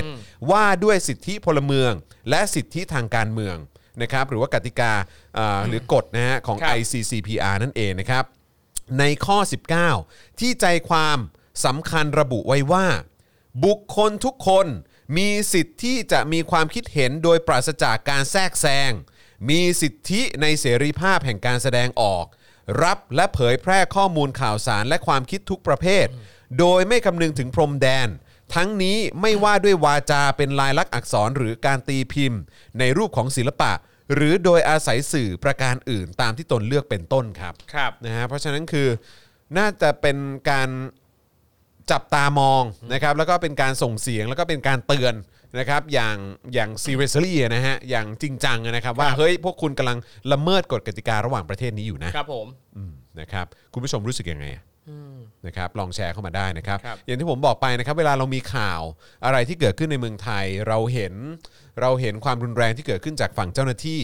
นะครับนะไม่ว่าจะเป็นอ่าจากเจ้าหน้าที่คอฟอนะครับที่กระทำกับผู้ชุมนุมนะครับ เจ้าหน้าที่ตำรวจนะครับ หรือเจ้าหน้าที่ฝ่ายความมั่นคงนะครับทำกับประชาชนนะครับ หรือว่าการดำเนินคดีกระบวนการยุติธรรมอะไรต่างๆ ที่ดูแล้วมันขัดกับกติกาสากลครับ นะครับนะฮะเราต้องช่วยกันส่งเสียงเรื่องนี้ให้ประชาคมโลกเขาได้รู้ นะครับว่าประเทศไทยณเวลานี้จริง ๆ แล้วเป็นอย่างไร เราต้องแชร์ให้พวกเขาได้รู้นะครับนะเพราะว่าเอ่อถ้าเกิดว่าเราส่งเสียงให้พวกเขารู้เนี่ยนะครับแล้วทุกคนตื่นตัวกันมากขึ้น ผมว่ามันน่าจะเป็นประโยชน์นะฮะกับพวกเราในประเทศด้วยเหมือนกันนะครับครับนะฮะอะโอเคนะครับก็อีกหนึ่งเรื่องที่เราควรจะต้องมาพูดกันครับผมนะครับก็คือนายกเขาพูดในสภา อ่า เขาบอกว่าไม่เห็นตำรวจถืออาวุธจริงสักคนเลย แล้วทำไมถึงมองว่าตำรวจใช้ความรุนแรง เอามานะฮะเพราะฉะนั้นเดี๋ยวเราต้องมาดูกันนะครับว่าเฮ้ยมันเกิดอะไรขึ้นบ้างในพื้นที่การชุมนุมครับนะครับโดยเฉพาะในวันที่ 29 สิงหาคมที่ผ่านมาด้วยครับผม นะครับจากไฮไลท์ช่วงหนึ่งนะครับของการอภิปรายไม่ไว้วางใจนะครับในการประชุมสภาผู้แทนราษฎรนะครับเอ่อเมื่อวานเนี้นะครับครับ ที่พลตำรวจเอกเสรีพิสุทธิ์เตมียเวทนะครับสสบัญชีรายชื่อ หัวหน้าพักเสรีรวมไทย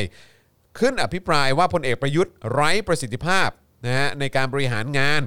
ทุจริตช่อฉนไม่ฟังคนอื่น เพราะเคยเป็นทหาร สั่งแต่ซ้ายหันขวาหัน หาเงินไม่เป็น ไม่รู้กฎหมาย มีแต่ผลานครับโอ้โหนี่ก็คือแบบครับว่าเวลาเวลาแสดงความเห็นนี่ก็ตรงไปตรงมามากเลยนะครับ ดีดีดีนะฮะอีกทั้งยังใช้กฎหมายซื้ออาวุธจากเงินภาษีประชาชน มาเป็นเครื่องมือในการข่มขู่ปราบปรามประชาชน มีการสั่งตำรวจเข้าปราบปราม ยิงแก๊สน้ำตา และจับกลุ่มผู้ชุมนุม รวมทั้งลิดรอนสิทธิเสรีภาพของสื่อมวลชนด้วยนั้นทำให้หลังจบอภิปรายข้างต้นเนี่ยนะครับพลเอกประยุทธ์ลุกขึ้นมาชี้แจงกลับทันควันเลยนะครับ โดยท่อนหนึ่งนะครับที่มีการเอ่อมีการกล่าวถึงการปฏิบัติหน้าที่ของเจ้าหน้าที่ตำรวจนะครับว่าลองฟังกันดูนะครับครับคุณผู้ชมคิดเห็นอย่างไรอะเห็นด้วยกด 1 ไม่เห็นด้วยกด0วันนี้เราต้องใช้โอกาสที่บ้านเมืองเราสงบสุข มีเสถียรภาพว้าวมีความมั่นคงนะฮะ ไม่ใช่สนับสนุนให้มีความวุ่นวาย วันนี้มีการตรวจสอบอยู่ว่า เป็นใครที่ทำให้บ้านเมืองเสียหาย ในส่วนของรัฐบาลทำหน้าที่ฝ่ายบริหารตำรวจ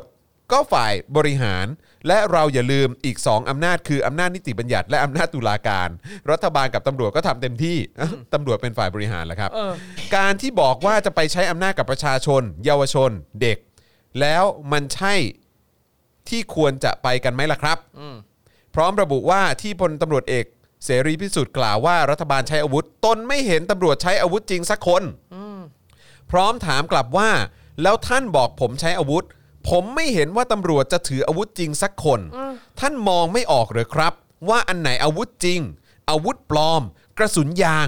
ท่านเป็นถึงผอบอตำรวจนะครับ โอ้โหอืมพูดไม่ออกบอกไม่ถูกเลยอะอืม อืมแบบ อืมอืมงงไปหมด สุดไหมเออ สุดไหมคือทำไมช่างกล้าขนาดเนี้ยอืมนี่ผมกำลังฟังนายกรัฐมนตรีนะครับ ครับ ที่ชื่อประยุทธ์จันทร์โอชานะครับ กล้ากว่าพักกล้าอีกอะว้าว ครับโอเค พลเอกประยุทธ์นะครับยังกล่าวอีกครับว่า มีแต่ตำรวจที่ถูกยิงทุกวัน แล้วทำไมถึงมองว่าตำรวจใช้ความรุนแรง เป็นการกล่าวที่ขัดแย้งกับความเป็นจริง ขัดแย้งกับในภาพ พร้อมขอว่า เพราะฉะนั้นอย่าเลือกดูภาพในโซเชียลมีเดียเพราะมันสุดแล้วแต่ว่าฝ่ายใครจะเอาออกมา แต่ผมยืนยันว่าไม่ได้มีการสั่งการให้ใช้อาวุธจริงใด ๆ ทั้งสิ้น อืมอืมดูนะ ครับอบอกว่าไม่มีการสั่งการให้ใช้อาวุธจริงนะเออ ก่อนจะกล่าวว่า ยืนยันว่าไม่มีการสั่งการให้ตำรวจใช้อาวุธจริง ก็คอยดูต่อไปว่าใครเป็นผู้ที่ทำให้เรื่องเกิดขึ้นมาก่อน และด้วยแรงสนับสนุนจากใคร นี่คือสิ่งที่รัฐบาลและประเทศไทยต้องระมัดระวังที่สุดนี่ยังพยายามจะบอกว่ามีผู้อยู่เบื้องหลังนะฮะส่วนที่บอกว่ารัฐบาลมีมาตรการต่างๆ ออกมา เพื่อให้ประชาชนรักนั้น อยากบอกว่าผมจะอยู่ต่อหรือไม่อยู่ ขึ้นอยู่กับกระบวนการประชาธิปไตยว้ายตายแล้วเอามาจากไหนก่อนกระบวนการประชาธิปไตยเนี่ยถ้ามึงยังอยู่แบบนี้เนี่ยนะครับ ผมไม่สามารถไปหลอกล่อใครได้ ตอนนี้ประชาชนเปิดหูเปิดตามากขึ้นแล้ว อืมอ่าโอเคอุ้ย อย่างไรก็ดีครับ หากจะลองรวบรวมเอาอย่างน้อยหนึ่งตัวอย่าง ที่เป็นสถานการณ์ความรุนแรง อันเกิดจากการสลายการชุมนุมโดยชุดควบคุมฝูงชนเมื่อวันที่ 29 สิงหาคมที่ผ่านมา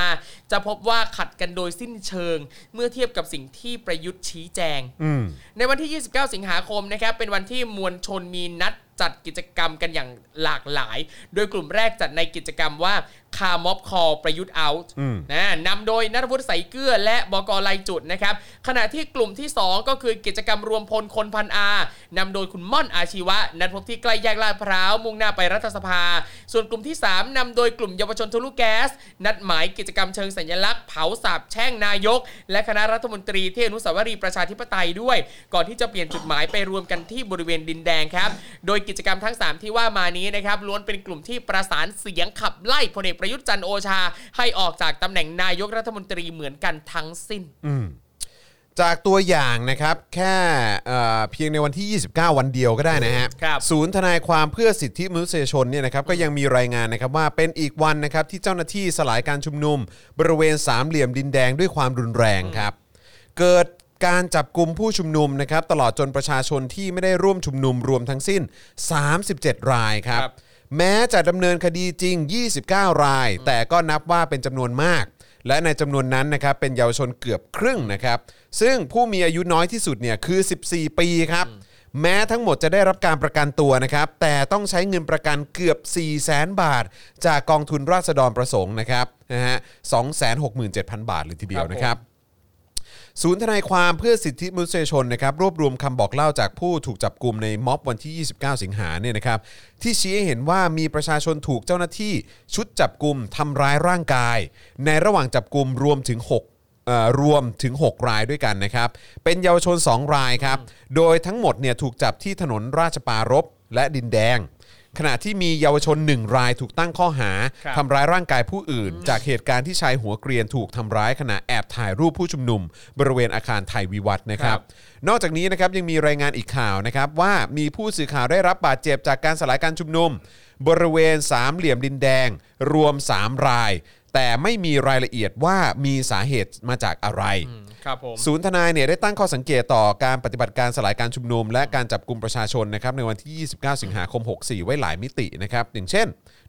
1. เจ้าหน้าที่ตำรวจควบคุมฝูงชน เข้าสลายการชุมนุม เยาวชนทะลุแก๊สโดยไม่มีอำนาจครับครับ เนื่องจากในวันนั้นเนี่ยตำรวจยิงแก๊สน้ำตามายังแนวคอนเทนเนอร์ตามด้วยการฉีดน้ำสีม่วง และใช้กระสุนยางภายในไม่กี่นาที หลังมีเสียงประทัดหนึ่งครั้ง ที่หน้าแนวคอนเทนเนอร์ ก่อนตำรวจจะเดินรุกมาเสมอแนวทางลงทางด่วนดินแดงนะครับ โดยไม่มีเสียงประกาศหรือเจรจาอื่นๆทำให้ผู้ชุมนุมทะลุแก๊สส่วนใหญ่ถอยไปกลางแยกดินแดง เหตุการณ์ที่เริ่มต้นนี้แสดงให้เห็นว่าเจ้าหน้าที่ตำรวจควบคุมฝูงชน ยังไม่มีเหตุในการเข้าสลายการชุมนุมแต่อย่างใด การจุดประทัดเพียงหนึ่งนัดของผู้ชุมนุม ยังไม่ก่อให้เกิดความรุนแรงนะครับ ครับผม ข้อ 2 นะครับ การใช้กำลังและอาวุธของเจ้าหน้าที่ตำรวจควบคุมฝูงชน เพื่อสลายการชุมนุมกลุ่มเยาวชนทะลุแก๊ส ไม่จำเป็นและไม่ได้สัดส่วนครับ เพราะหลังได้ยินเสียงประทัดเพียงหนึ่งนัดในเวลา4โมง39 นาที เจ้าหน้าที่ได้ใช้เวลาปฏิบัติการตั้งแต่4โมง42 นาทีนะครับห่างกันเพียงแค่ 3 นาทีเท่านั้น และตลอด 3 ชั่วโมงครึ่งในการยิงแก๊สน้ำตา ใช้การฉีดน้ำสีม่วงแล้วก็ฉีดน้ำสีขาวที่แสบระคายผิว ใช้กระสุนยาง โอบตีจับกลุ่มด้วยหน่วยเคลื่อนที่เร็ว และใช้เครื่องส่งคลื่นความถี่สูง ในพื้นที่สาธารณะและใกล้ชุมชนสลับกันไปมา อันเป็นการใช้กำลังและอาวุธ ทั้งที่การชุมนุมยังสงบและปราศจากอาวุธในภาพรวม ข้อ3นะครับการจับกลุ่มหลายจุดทั้งพื้นที่ชุมนุมดินแดง ด่านตรวจนอกพื้นที่ และขอหมายเข้าตรวจค้นก่อนจับกลุ่มหลายกรณีเป็นไปโดยมิชอบครับคือการจับกลุ่มโดยคอฝอในบริเวณปากซอยรางน้ำถนนราชปรารภเนี่ยนะครับมีการพบว่ามีผู้ถูกจับกลุ่มได้รับบาดเจ็บถึง 4 ราย เป็นเยาวชน 2 ราย โดยให้ข้อมูลว่าจักรยานยนต์ที่ขับมาเกือบถูกรถกระบะของคอฝอขับเข้าชน เมื่อพวกตนกระโดดลงจากรถจักรยานยนต์ ก็ถูกคอฝอวิ่งเข้าจับกลุ่มจนล้มหน้าคว่ำลงกับพื้น ก่อนถูกฟาดด้วยของแข็งที่หลัง และถูกเตะที่ขา ทั้งสองคนมีอาการปวดบริเวณที่ถูกทำร้าย คนหนึ่งปรากฏบาดแผลถลอกบริเวณข้อศอกและหลังมือ อีกรายมีรอยแดงช้ำบริเวณกกหูด้านขวา ระบุว่าเขาถูกคอฝอชนจนรถล้มก่อนเตะที่ขาและใช้สนับเข่ากระแทกที่กกหูโอ้โห แค่ฟังก็เจ็บแทนแล้วอะ เอ่อครูทอมครับ ครับ definition ของอาวุธคืออะไรฮะ อาวุธก็คือสิ่งที่ใช้สามสามารถใช้ทำร้ายใครใด ๆ ได้อะแต่เดี๋ยวเรามาดูข้อมูลเป๊ะๆจากราชบัณฑิตยสถานเลยนะครับ ว่าคำว่าอาวุธนะครับเขาบอกว่ายังไงนะครับ อาวุธเนี่ยนะครับเขาบอกว่านี่เลยอย่างที่ผมบอกเลยเขาบอกว่าอาวุธแปลว่า เครื่องมือที่ใช้ในการทำร้ายทำลาย ป้องกันต่อสู้หรือฆ่า อืม อืมนะครับ เพราะว่ากำลังครับจะดูที่ประยุทธ์พูดใช่ไหมครับผมที่เนี่ยประยุทธ์แปลว่าพูดอาวุธก็คืออะไรก็ตามที่สามารถใช้ทำร้ายทำลายป้องกันต่อสู้หรือฆ่าคนอื่นได้อืมอันเนี้ยอันนี้เป็นความหมายที่หนึ่งนะครับแล้วก็อีกความหมายหนึ่งนะครับเขาบอกว่าถ้าเป็นภาษากฎหมายนะ ถ้าเป็นภาษากฎหมาย อาวุธจะแปลว่า สิ่งซึ่งโดยสภาพได้จัดทำขึ้น เพื่อใช้ประทุษร้ายร่างกายของบุคคล และรวมถึงสิ่งซึ่งไม่เป็นอาวุธโดยสภาพ แต่ซึ่งได้ใช้หรือเจตนาจะใช้ประทุษร่างกายถึงอันตรายสาหัสอย่างอาวุธ อย่างความหมายกฎหมายแปลว่า เช่น อันแรกก็คือโดยสภาพเนี่ยเอาไว้ใช้ทำร้ายอะเช่นมีดดาบอ่ากับอะไรใดๆก็ได้ยกตัวอย่างเช่น สมมุติว่าโทรศัพท์มือถือเนี้ยอะเคลี้ยงหรือเอาไปทุบหน้า ใช่อะคือโดยหน้าตาลักษณะการใช้งานมันไม่ใช่อาวุธ แต่เราใช้ทำร้าย อันเนี้ยก็ถือว่าเป็นอาวุธได้เหมือนกัน เพราะว่าที่ประยุทธ์พูดเนี่ยที่ถามกลับพลตำรวจเอกเสรีพิสุทธิ์ใช่ไหมฮะครับผมถามกลับว่า แล้วท่านบอกว่าผมใช้อาวุธอืมผมไม่เห็นว่าตำรวจจะถืออาวุธจริงสักคนอืม เนี่ยคือคือตู่ต้องเข้าใจว่าอะไรก็ตามที่สามารถใช้ทำร้ายคนอื่นได้ นั่นเรียกอาวุธทั้งหมดอืมนะครับ สังเกตดูว่าเนี่ยทั้งไอ้รถฉีดน้ำนั่นนี่นูนกระสุนยางอะไรทุกอย่างล้วนเป็นอาวุธหมดเลยนะครับหรืออย่างบางครั้งคุณคุณจรอย่างเอ่อเอ่อบางทีมันก็ใช้เป็นการเปรียบเทียบนะ เช่นครับเรามีปัญญาเป็นอาวุธอ่าอ่าแต่ครัตู่บไม่ผมมีไง อาวุธส่วนนี้ตู่ครับไมีผม คือเพตู่ราะเลยอาจจะไม่เก็ต ใช่เพราะว่าคือผมก็พยายามคิดอยู่ว่าอะคือแล้วแล้วแล้ว definition ของอาวุธคืออะไร ครับ มันก็คือสิ่งที่มันสามารถทำให้คนอื่นบาดเจ็บและใช่ เสียชีวิตได้ครับผม ใช่ไหมล่ะ ครับผม เพราะฉะนั้นคือการที่คุณบอกว่า ผมไม่เห็นอาวุธจริงปะเขาใช้คำว่าอะไรนะขอไม่ ดูเออ เข้าใจว่าปืนบอกว่าจริงท่านบอกว่าผมใช้อาวุธ ผมไม่เห็นตำรวจจะถืออาวุธจริงสักเอคน อ ท่านมองไม่ออกเหรออมว่าอันไหนอาวุธจริงอาวุธปลอม อืม หรือว่ากำลังจะบอกว่าอะไรถ้าเป็นอาวุธจริง คือต้องเป็นกระสุนแบบกระสุนจริง ครับ หัวกระสุนแบบเป็นอะไรนะ เป็นตะกูตะกั่วเหรออืมหรือว่าต้องให้เขาถือมีดอะไรอย่างงี้ถือถือเป็นอาวุธเหรอ ครับ เพราะว่าถ้าเกิดว่าเราดูตาม definition ของราชบัณฑิตใช่ไหคมรับผฮะมใช่ครับ ก็คือแล้วเหล่านั้นไม่ใช่อาวุธเหรออเนอะอืมนะครับ ก็นั่นแหละครับ อย่างที่ผมบอกผมดีใจที่วันนี้ผมมีผู้เชี่ยวชาญภาษาไทยอยู่กับเรานะฮะ นะฮะจริง ๆ คือแบบว่า คือกูต้องมานั่งเปิดเปิดพจนานุกรมกันแล้วอะอืมเข้าใจป่ะเพราะเพราะเออเพราะเดี๋ยวมันก็จะมีแบบอารมณ์แบบศรีนนท์ชัยอะ ใช่ เหมือนแบบผมบอกว่าเงินสด เอออ้าวแล้วเช็คเงินสดไม่ใช่เหรอวะเวลาข้ใจปะคุยกับพวกหัวหมอเนี่ยต้องใช่ต้องแบบเนี้ยใช่ต้องคือมันอย่างนี้นิจยามให้ชัดริงๆคือคือคือผมถึงบอกว่าเออบางทีเราต้องถามว่า เออ เนี่ยถามเอ่อสื่อถามอะท่านบอกว่า ตำรวจไม่ได้ใช้อาวุธจริงแล้วอาวุธมันคืออะไร อืม แล้วบอกเออก็อาวุธคืออาวุธอะเออครับคือตามราชบัณฑิตยสถานไทยเนี่ยนะครับบอกว่าอย่างนี้ค่ะ เอออ อาวุธเป็นอย่างนี้ค่ะ ครับ แล้วอันนั้นไม่ใช่เหรอคะอืมท่านจะบอกว่าไม่ใช่เหรอคะครับ คือแบบคือบางทีคงต้องถามกันแค่นี้แล้วมั้ง อืม แล้วกูถามจากแบบนี้ด้วย ครับ กูถามจากไอ้สิ่งที่คุณแบบยึดเหนี่ยวกันเหลือเกินอะ เออ เออ ผมว่าบางทีมันต้องเล่นกลับด้วยคำพูดของครับพวกแม่งเองเนี่ยแหละฮะ โอ้ยแต่บางทีพวกเนี้ยถึงแม้เราเล่นกลับด้วยคำพูดของมันมันก็ไม่รู้สึกรู้สาอะไรหรก็อกนั่นแหละก็ต้องก็ต้องแหกมันให้เยอะครับที่สุดแหละครับใช่นะฮะต้องแหกมันให้เยอะที่สุดเท่านั้นเองเออพูดถึงแหกเนี่ยเหมือนเหมือนเมื่อเช้ามันเห็นแฮชแท็กหนึ่งที่คนใช้เยอะมากแหกกีทหารไอโออะไรเงี้ยก็เห็นตั้งแต่เมื่อคืนเมื่อโดเช้านเลยค่ะ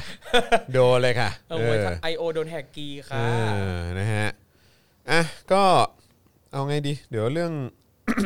เดี๋ยวศาลยกฟ้องเดี๋ยวไว้เดี๋ยวไว้พรุ่งนี้ก็ได้ นะครับผมอยากคุยเรื่องเกี่ยวกับตัวเอ่อซีโนแวคครับผมแล้วก็เรื่องของส่วนต่างนะฮะที่หลายครับต่อหลายคนเอ่อ ตั้งคำถามด้วยนะครับครับนะผมงั้นผมขอเก็บเรื่องยกฟ้องพันธมิตรไว้พรุ่งนี้ครับนะครับ แล้วก็ของโรงพยาบาลสนามมอทนี่ขอเก็บไว้พรุ่งนี้แล้วกันครับผมนะครับนะฮะคราวนี้มาที่กรณีราคาซีโนแวคบ้างดีกว่า อืมครับ เรื่องนี้เรื่องใหญ่ ครับผม นะเรื่องใหญ่แล้วหลายคนก็อยากรู้นะครับนะฮะก็คือองค์การเภสัชกรรมเนี่ยส่งข้อตกลงซื้อซีโนแวคให้อิสรา แต่ว่าเป็นเฉพาะล็อต 5 0 0 0 0 0 โดสนะครับ นอกนั้นไม่เปิดเผยราคานะครับครับ นะฮะแล้วเดี๋ยวเราก็จะต่อเนื่องกัน กับอีกเรื่องหนึ่งเลยนะครับนะก็คือทางสาธารณสุขออกมายืนยันว่าใช้ซีโนแวคเป็นสูตรไข้มีประสิทธิภาพครับ แล้วก็ทางองค์การเภสัชก็ออกมาย้ำว่าไม่มีส่วนต่างในการจัดซื้อนะครับผมดูซิว่ามันจะต่อเนื่องกันยังเอไงอนะฮะลองฟังกันดูนะครับครับอะผมคุณผู้ชมแล้วก็ระหว่างนี้เติมพลังเข้ามาครับ มาครับมาละครับนะฮะครับทางบัญชีกสิกรไทยนะครับ0698975539นะครับหรือว่าสแกนเคอร์โคก็ได้นะครับ ช่วยกันเติมพลังชีวิตให้กับพวกเรากันมาหน่อยนะครับ ส่งดาวให้ผม ส่งดาวให้ครูทอม ส่งดาวให้กับอาจารย์แบงก์ก็ได้ด้วยเหมือนกันนะครับ และใครอยู่ต่างประเทศก็สามารถเติมพลังให้กับพวกเราผ่านทางเพย์พาได้เลยนะครับเดี๋ยวอาจารย์แบงก์จะแปะลิงก์ไว้ให้นะครับและใครที่อยากจะสนับสนุนเราแบบรายเดือนนะครับกดปุ่มจอยหรือสมัครได้เลยนะครับข้างปุ่ม subscribe ทาง YouTube นะครับหรือว่าถ้าเป็นทาง Facebook นะครับก็กดปุ่ม Become a supporter ได้เลยที่หน้าแรกของแฟนเพจหรือว่าใต้ไลฟ์นี้นะครับข้างกล่องคอมเมนต์ปุ่มสีเขียวครับไปกดได้เลยนะครับครับนะฮะอะและแล้วครับ ประเด็นเรื่องส่วนต่างราคาของซีโนแวคเนี่ยก็ปรากฏขึ้นกลางสภานะครับท่ามกลางการอภิปรายไม่ไว้วางใจนะครับหลังประชาชนตั้งข้อสังเกตเรื่องนี้มาแล้วอย่างต่อเนื่องครับ โดยก่อนหน้านี้นะครับสังคมได้เคยเรียกร้องให้รัฐบาลพลเอกประยุทธ์เนี่ยนะครับเปิดเผยสัญญาการจัดซื้อวัคซีนครับให้เกิดความชัดเจนต่อสาธารณะ เพื่อความโปร่งใส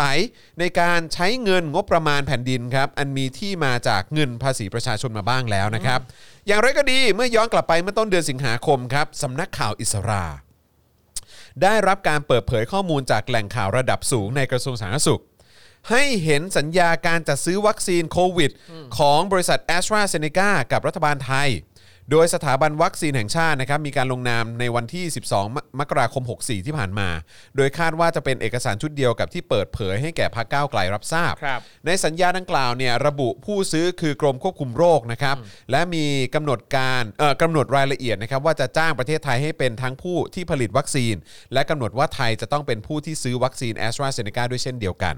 นะครับอย่างไรก็ตามในรายละเอียดของสัญญานั้นมีบางส่วนของข้อความที่ถูกปกปิด เราครับน่าจะจำกันได้นะครับ ล่าสุดนะครับภายหลังจากที่ผู้สื่อข่าวสำนักข่าวอิสราได้ทำหนังสือถึงองค์การเภสัชกรรม โดยใช้สิทธิตามพระราชบัญญัติข้อมูลข่าวสารของราชการปี 40 เนี่ยนะครับในช่วงปลายเดือนมิถุนายนที่ผ่านมาเนี่ยเพื่อขอรายละเอียดนะครับการทำสัญญาจัดซื้อวัคซีนโควิดจำนวน 4 ชนิดก็คือ 1. วัคซีนจากบริษัทซีโนแวคครับ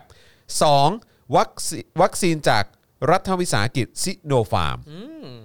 3. วัคซีนจากบริษัทโมเดอร์นาครับและ 4. วัคซีนจากบริษัท แอสตราเซ เนกา ครับพร้อมขอหลักฐานที่เกี่ยวข้องนะครับ ครับในคราวนั้นเนี่ยองค์การเภสัชกรรมได้ส่งหนังสือลงวันที่ 23 กรกฎาคม 64 ลงนามโดยนายแพทย์วิฑูรย์ด่านวิด่านวิบูลย์ นะครับผู้อำนวยการองค์การเภสัชกรรม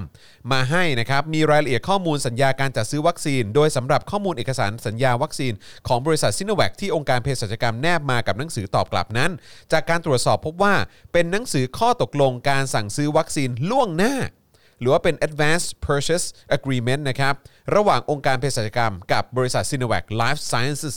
ลงวันที่ 7 เมษายน 64 ครับ ครับ เอกสารนี้นะครับ เป็นเนื้อหาการจัดซื้อวัคซีนจำนวนทั้งสิ้นประมาณ 5 0 0แสนโดสนะครับ ตรงนี้เนี่ยอาจมีความแตกต่างของจำนวนวัคซีนไม่เกิน 10%นะครับ ครับ อย่างไรก็ตามในหนังสือข้อตกลงดังกล่าว ไม่ได้มีการระบุถึงขอบเขตวัคซีน ที่จะมีการส่งมอบและกำหนดราคาวัคซีนเอาไว้อืมโอ้น่าสนใจเอ้าทำไมเนี่ยเอ้ามันควรจะต้องให้ชัดเจนปะนั่นน่ะสิอืมขณะที่ก่อนหน้านี้นะครับสำนักข่าวอิสราเคยรวบรวมข้อมูลการอนุมัติงบประมาณของรัฐบาล ในการจัดซื้อวัคซีนป้องกันโควิดครับพบว่ามีการจัดซื้อวัคซีนในส่วนของซีโนแวคเนี่ยประมาณ 2.5 ล้านโดส โดยข้อมูลการจัดซื้อวัคซีนซีโนแวคจำนวน 5 0 0 0 0 0โดสนั้น จากการตรวจสอบพบว่าเมื่อวันที่ 27 เมษายน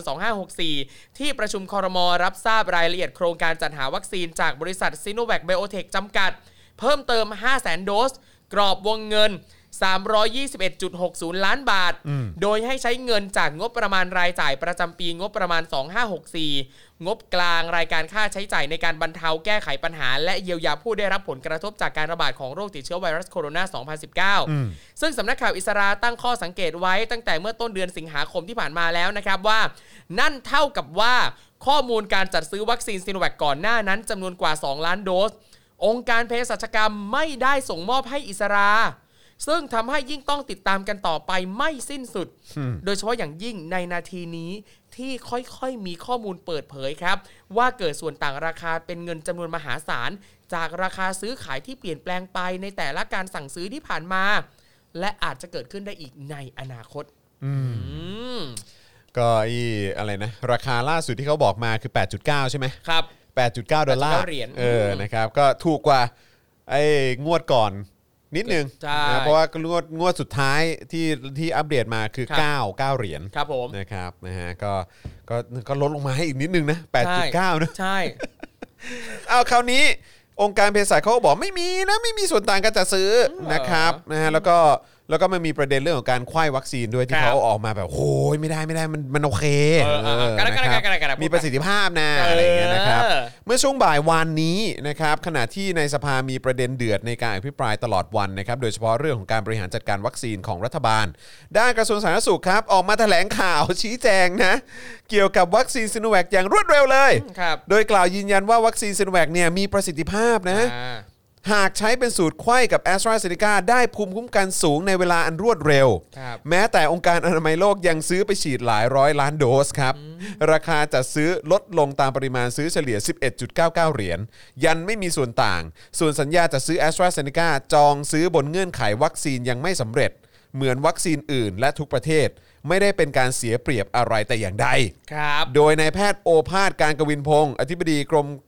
ควบคุมโรคนะครับพร้อมด้วยนายแพทย์วิทูลด่านวิบูลย์นะครับคนเดิมจากเมื่อกี้ครับอ่าผู้อำนวยการองค์การเภสัชกรรมนะครับและนายแพทย์นครเปรมศรีผู้อำนวยการสถาบันวัคซีนแห่งชาติ ก็จับมือกันมาแถลงข่าวครับแหมรวมตัวเป็นแบบยอดมนุษย์เลยนะฮะแย่ Avenger เบอร์นะฮะ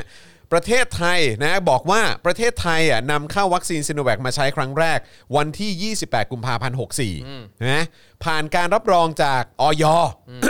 แล้วก็นำมาใช้ได้ นะฮะแล้วก็คำนึงถึงประสิทธิภาพและความปลอดภัย จากการศึกษาและประสิทธิภาพในสถานการณ์จริงนะครับในพื้นที่จังหวัดภูเก็ต โดยมหาวิทยาลัยสงขลานครินทร์และจากการใช้รับมือการระบาดในบุคลากรทางการแพทย์ที่จังหวัดเชียงรายนะครับพบว่าลดความรุนแรงของโรคอย่างมีนัยสำคัญประมาณ 70-80%ครับ ว้าว และ โทษนะฮะ และยังคงย้ำและคง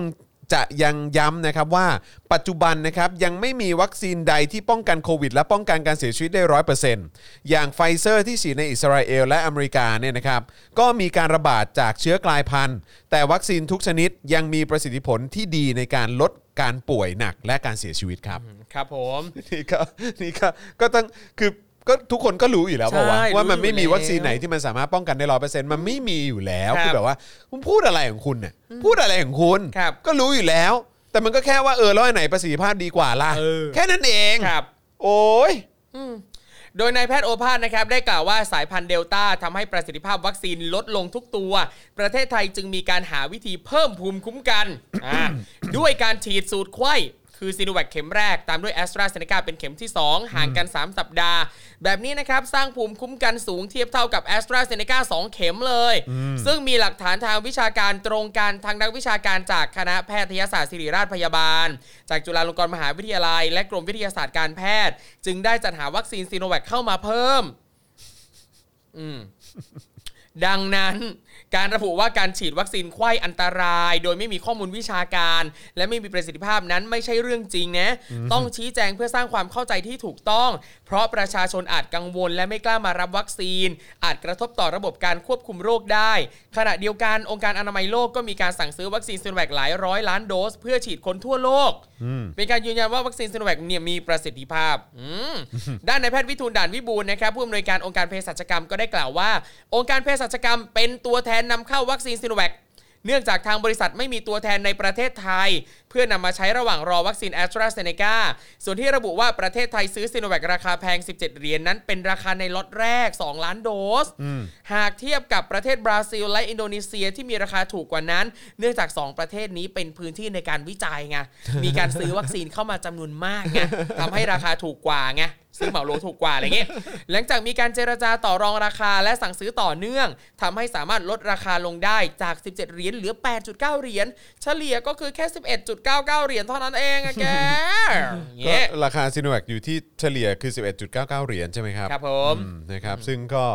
เท่าที่เราทราบก็คือว่าในการรับมือกับสายพันธุ์เดลต้าก็ดีดีเอาที่สุดเลยครับผม ส่วนกรณีที่มีการระบุว่ามีส่วนต่างในการจัดซื้อเนี่ยนะครับ เขายืนยันครับ ว่าไม่จริง เออ มั่นใจมาก ไม่จริง เออ เนื่องจากการซื้อวัคซีนนั้น องค์การเภสัชกรรมเป็นผู้ไปลงทุนซื้อ โดยใช้เงินขององค์การเภสัชกรรมอ่าเมื่อได้วัคซีนแล้วจึงขายให้แก่กรมควบคุมโรค ซึ่งเป็นผู้ดูแลกรอบวงเงินงบประมาณจัดซื้อ โดยเรียกเก็บราคารวมค่าดำเนินการและขนส่งตามความเป็นจริง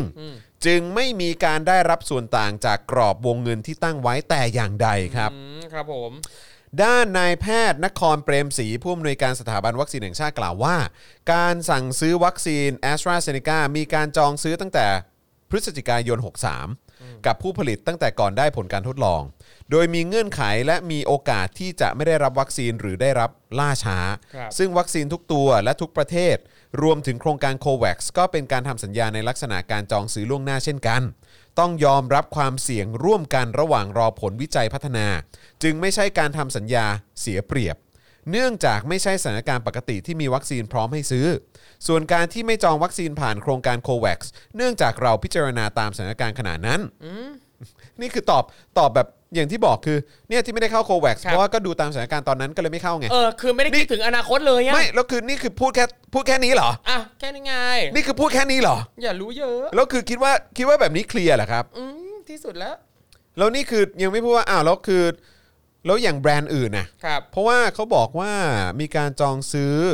ตั้งแต่เดือนพฤศจิ63 กับผู้ผลิตตั้งแต่ก่อนได้ผลการทดลองด้วยนะ ครับอืมเพราะฉะนั้นคืออ้าวแล้วอย่างอย่าง แบรนด์อื่นนะเอออย่างไฟเซอ Pfizer ร์อย่างอะไรเงี้ยทำไมถึงไม่ไปไม่ไปจองกับเขาด้วยอะครับ แล้วท้ายสุดคือเราก็ได้เป็นซีโนแวคไง ครับ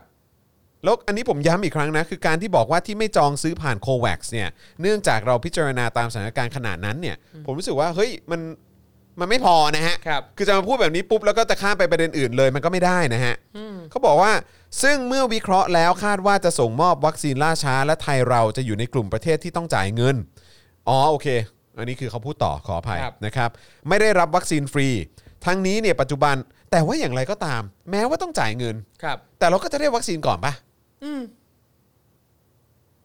ใช่ไหมอืมแม้ว่าต้องจ่ายเงินน่ะ ครับ เราก็น่าจะได้วัคซีนไวขึ้นปะอืมแล้วคือมีปัญหาอะไรกับการเสียเงินนะอืม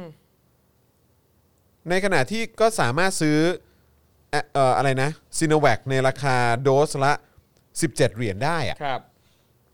ถ้าซื้อวัคซีนซีโนแวคได้ในราคา 17 เหรียญน่ะแล้วทำไมการเข้าโคแวกซ์เราต้องเสียตังค์อะมันถึงเป็นประเด็นขนาดนั้นนะครับนะครับอ่าโอเคคือเขาบอกว่าเมื่อวิเคราะห์แล้วนะครับอ่าโอเค เมื่อกี้ที่ผมวิพากษ์วิจารณ์ไปที่บอกเฮ้ยคุณพูดแค่นี้ไม่ได้นะนะครับอันนี้อันนี้ผมขออภัยนะครับนะแต่ว่าโอเคที่พูดต่อก็คือว่าเมื่อวิเคราะห์แล้วเนี่ยคาดว่าจะส่งมอบวัคซีนล่าช้า และไทยเราจะอยู่ในกลุ่มประเทศที่ต้องจ่ายเงิน ไม่ได้รับวัคซีนฟรี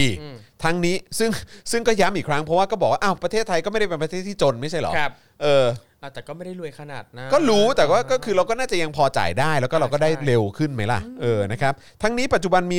139 ประเทศที่เข้าร่วมโควัคมีการส่งวัคซีนไปแล้ว 224 ล้านโดส แต่จากการเจรจาโดยตรงกับบริษัทผู้ผลิตทำให้ได้รับวัคซีนจำนวนมากกว่าและแน่นอนกว่าขณะนี้ประเทศไทยฉีดวัคซีนไปแล้วมากกว่า 30 ล้านโดส อย่างไรก็ตามหากโครงการโควัคมีสถานการณ์ดีขึ้น เงื่อนไขต่างๆ เหมาะสมก็จะพิจารณาเข้าร่วมในเวลาถัดไปนะครับ โอ้ยเหอยส่วนใจหมอดราม่าวัคซีนทางเลือกของโมเดอร์นาที่เป็นที่กล่าวถึงกันเมื่อวันก่อน ไม่มีผู้ใดกล่าวถึงหรือชี้แจงแต่อย่างใดนะครับครับอืมนะครับก็ประชาชนก็ต้องรอลุ้นกันไปนะครับสำหรับวัคซีนทางเลือกทั้งที่จริง ๆ แล้วเนี่ย เราไม่จำเป็นต้องรอเลือกอะไรแบบนี้ด้วยซ้ำอะมันควรจะเป็นสิทธิ์ที่เราควรจะได้ตั้งแต่แรกนะคครัรับบผมต้องเสียตังค์ซื้ออีกเหนื่อยครับเหนื่อยแล้วคุณผู้ชม คุณผู้ชมเป็นไงบ้างครับ คือวันเนี้ยผมยอมรับนะว่าตอนช่วงบ่ายเนี่ยผมก็แบบมีความมีความนอยแดก เพราะว่าก็คือพอถ่ายเจอข่าวตื้นเสร็จก็คือเราก็เราก็บริโภคข้อมูลข่าวสารมาใช่ไหมกับการกับเรื่องที่เราต้องพูดในรายการ แล้วก็คือแบบแต่ละอย่างที่เราเอามาแบบขยี้และขยายคือมันก็แบบมันมันมันแย่ถึงขนาดครับที่ว่า อยากอาเจียนอะครับอะเข้าใจ มันคลื่นไส้อะครับมันแบบ มันเห็นความเป็นมาเฟียในประเทศเนี้ยครับครับเออเราพูดถึงการปฏิรูปตำรวจ เกี่ยวกับเรื่องของกระบวนการยุติธรรมอะไรต่างๆ ด้วยในเจาะข่าวตื้นตอนใหม่แล้วแบบโอ้โหครับแบบแต่ละข้อมูลแต่ละอย่างที่เราหยิบมาพูดหรือว่าทำเอ่อนำเสนอในรายการแม้ว่าเราจะพยายามทำให้มันตลกทำให้มันแบบว่าเออแบบประชดประชันเสียดสีเออให้มันแบบว่าเออมีความบันเทิงเข้าไปบ้างครับผมอะไรเงี้ยเออโปกฮา อะไรอย่างเงี้ยครับมันก็ยังไม่ตลกอยู่ดีครับเพราะว่าก็คือมันกระทบกับคนในประเทศนี้ แล้วก็กระทบกับอนาคตเรานะครับ แล้วก็แล้วก็พูดถึงแบบพอมานั่งนึกถึงแบบพวกเศรษฐกิจพวกอะไรแบบเนี้ยคือ คือนึกไม่ออกเลยว่าเราจะกลับมาได้ยังไงอะครับ แล้วก็เมื่อกี้อย่างที่เราคุยกันเอ่อเมื่อวานปะเมื่อวานหรือวันนี้วะเออที่เมื่อวานมั้งที่ธนาคารแห่งประเทศไทยใช่ไหมครับ บอกว่าการที่ประเทศไทยจะกลับมามีเศรษฐกิจเอ่อเหมือนเดิม ได้เนี่ยต้องใช้เวลา 2 ปีปะเอ้ยถึงถึงปีเท่าไหร่นะ ถึงไม่ใช่ไม่ใช่สองปีเออปี 70 ปี 70 ซึ่งนี่คือปี 64 ใช่ก็คือเขาบอกว่าการที่เศรษฐกิจไทยจะกลับมาเป็นเหมือนเดิมเนี่ยคืออาจจะอันนี้คือธนาคารแห่งประเทศไทยคาดการณ์นะ ครับ คือบอกว่าอาจจะต้องใช้เวลาถึงปี 60น่ะอืมซึ่ง70ผมเออใช่ใช่70 ขอโทษนะปี 70เนี่ย ซึ่งเราก็มีความรู้สึกว่าโอ้โหเศรษฐกิจไทยจะกลับไปเป็นเหมือนเดิมได้คือปี 70 คือชิปหายคือกูต้องรออีก 6 ปีเหรอใช่คือต้องแล้ว 70 เนี่ย ที่บอกว่ากลับมาเป็นเหมือนเดิมเนี่ย คือผมไม่แน่ใจว่าทางเอ่อธนาคารแห่งประเทศไทยหมายถึง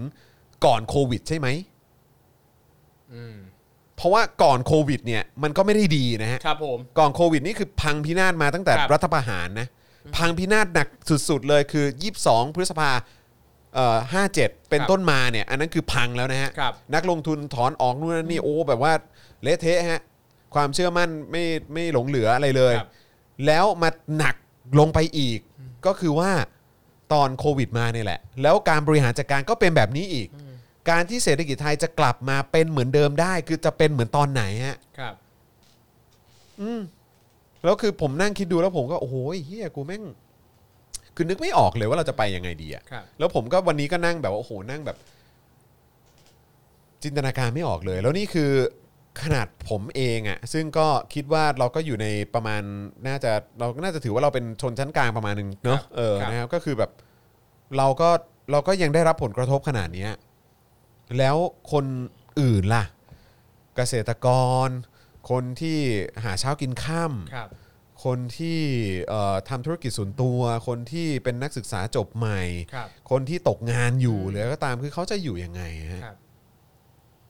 แล้วในขณะเดียวกันเราก็เห็นการใช้งบประมาณที่มีการตีแผ่ผ่านโซเชียลมีเดียให้ทุกคือมีข้อมูลเหล่านี้เสิร์ฟตรงถึงบ้านให้กับทุกคนให้ทุกคนครับได้รู้อะว่าเนี่ยเอางบไปทำอะไรบ้างครับหน่วยงานบางหน่วยงานได้ได้งบหลายพันล้านเป็นหมื่นล้าน เพราะเพื่ออะไร ประชาชนได้อะไรเราก็ไม่รู้ ถามไปก็ไม่ได้รับคำตอบ ถามไปก็แบบว่าอย่ายุ่ง มีคนไปถามบางทีก็จะโดนคดีครับ นะฮะหรือว่ากระทรวงนั้นกระทรวงนี้โอ้โหทำไมมึงได้งบเยอะเพิ่มขึ้นทุกปี แต่คือเศรษฐกิจไทยจะกลับมาได้ก็คือคาดการณ์โดย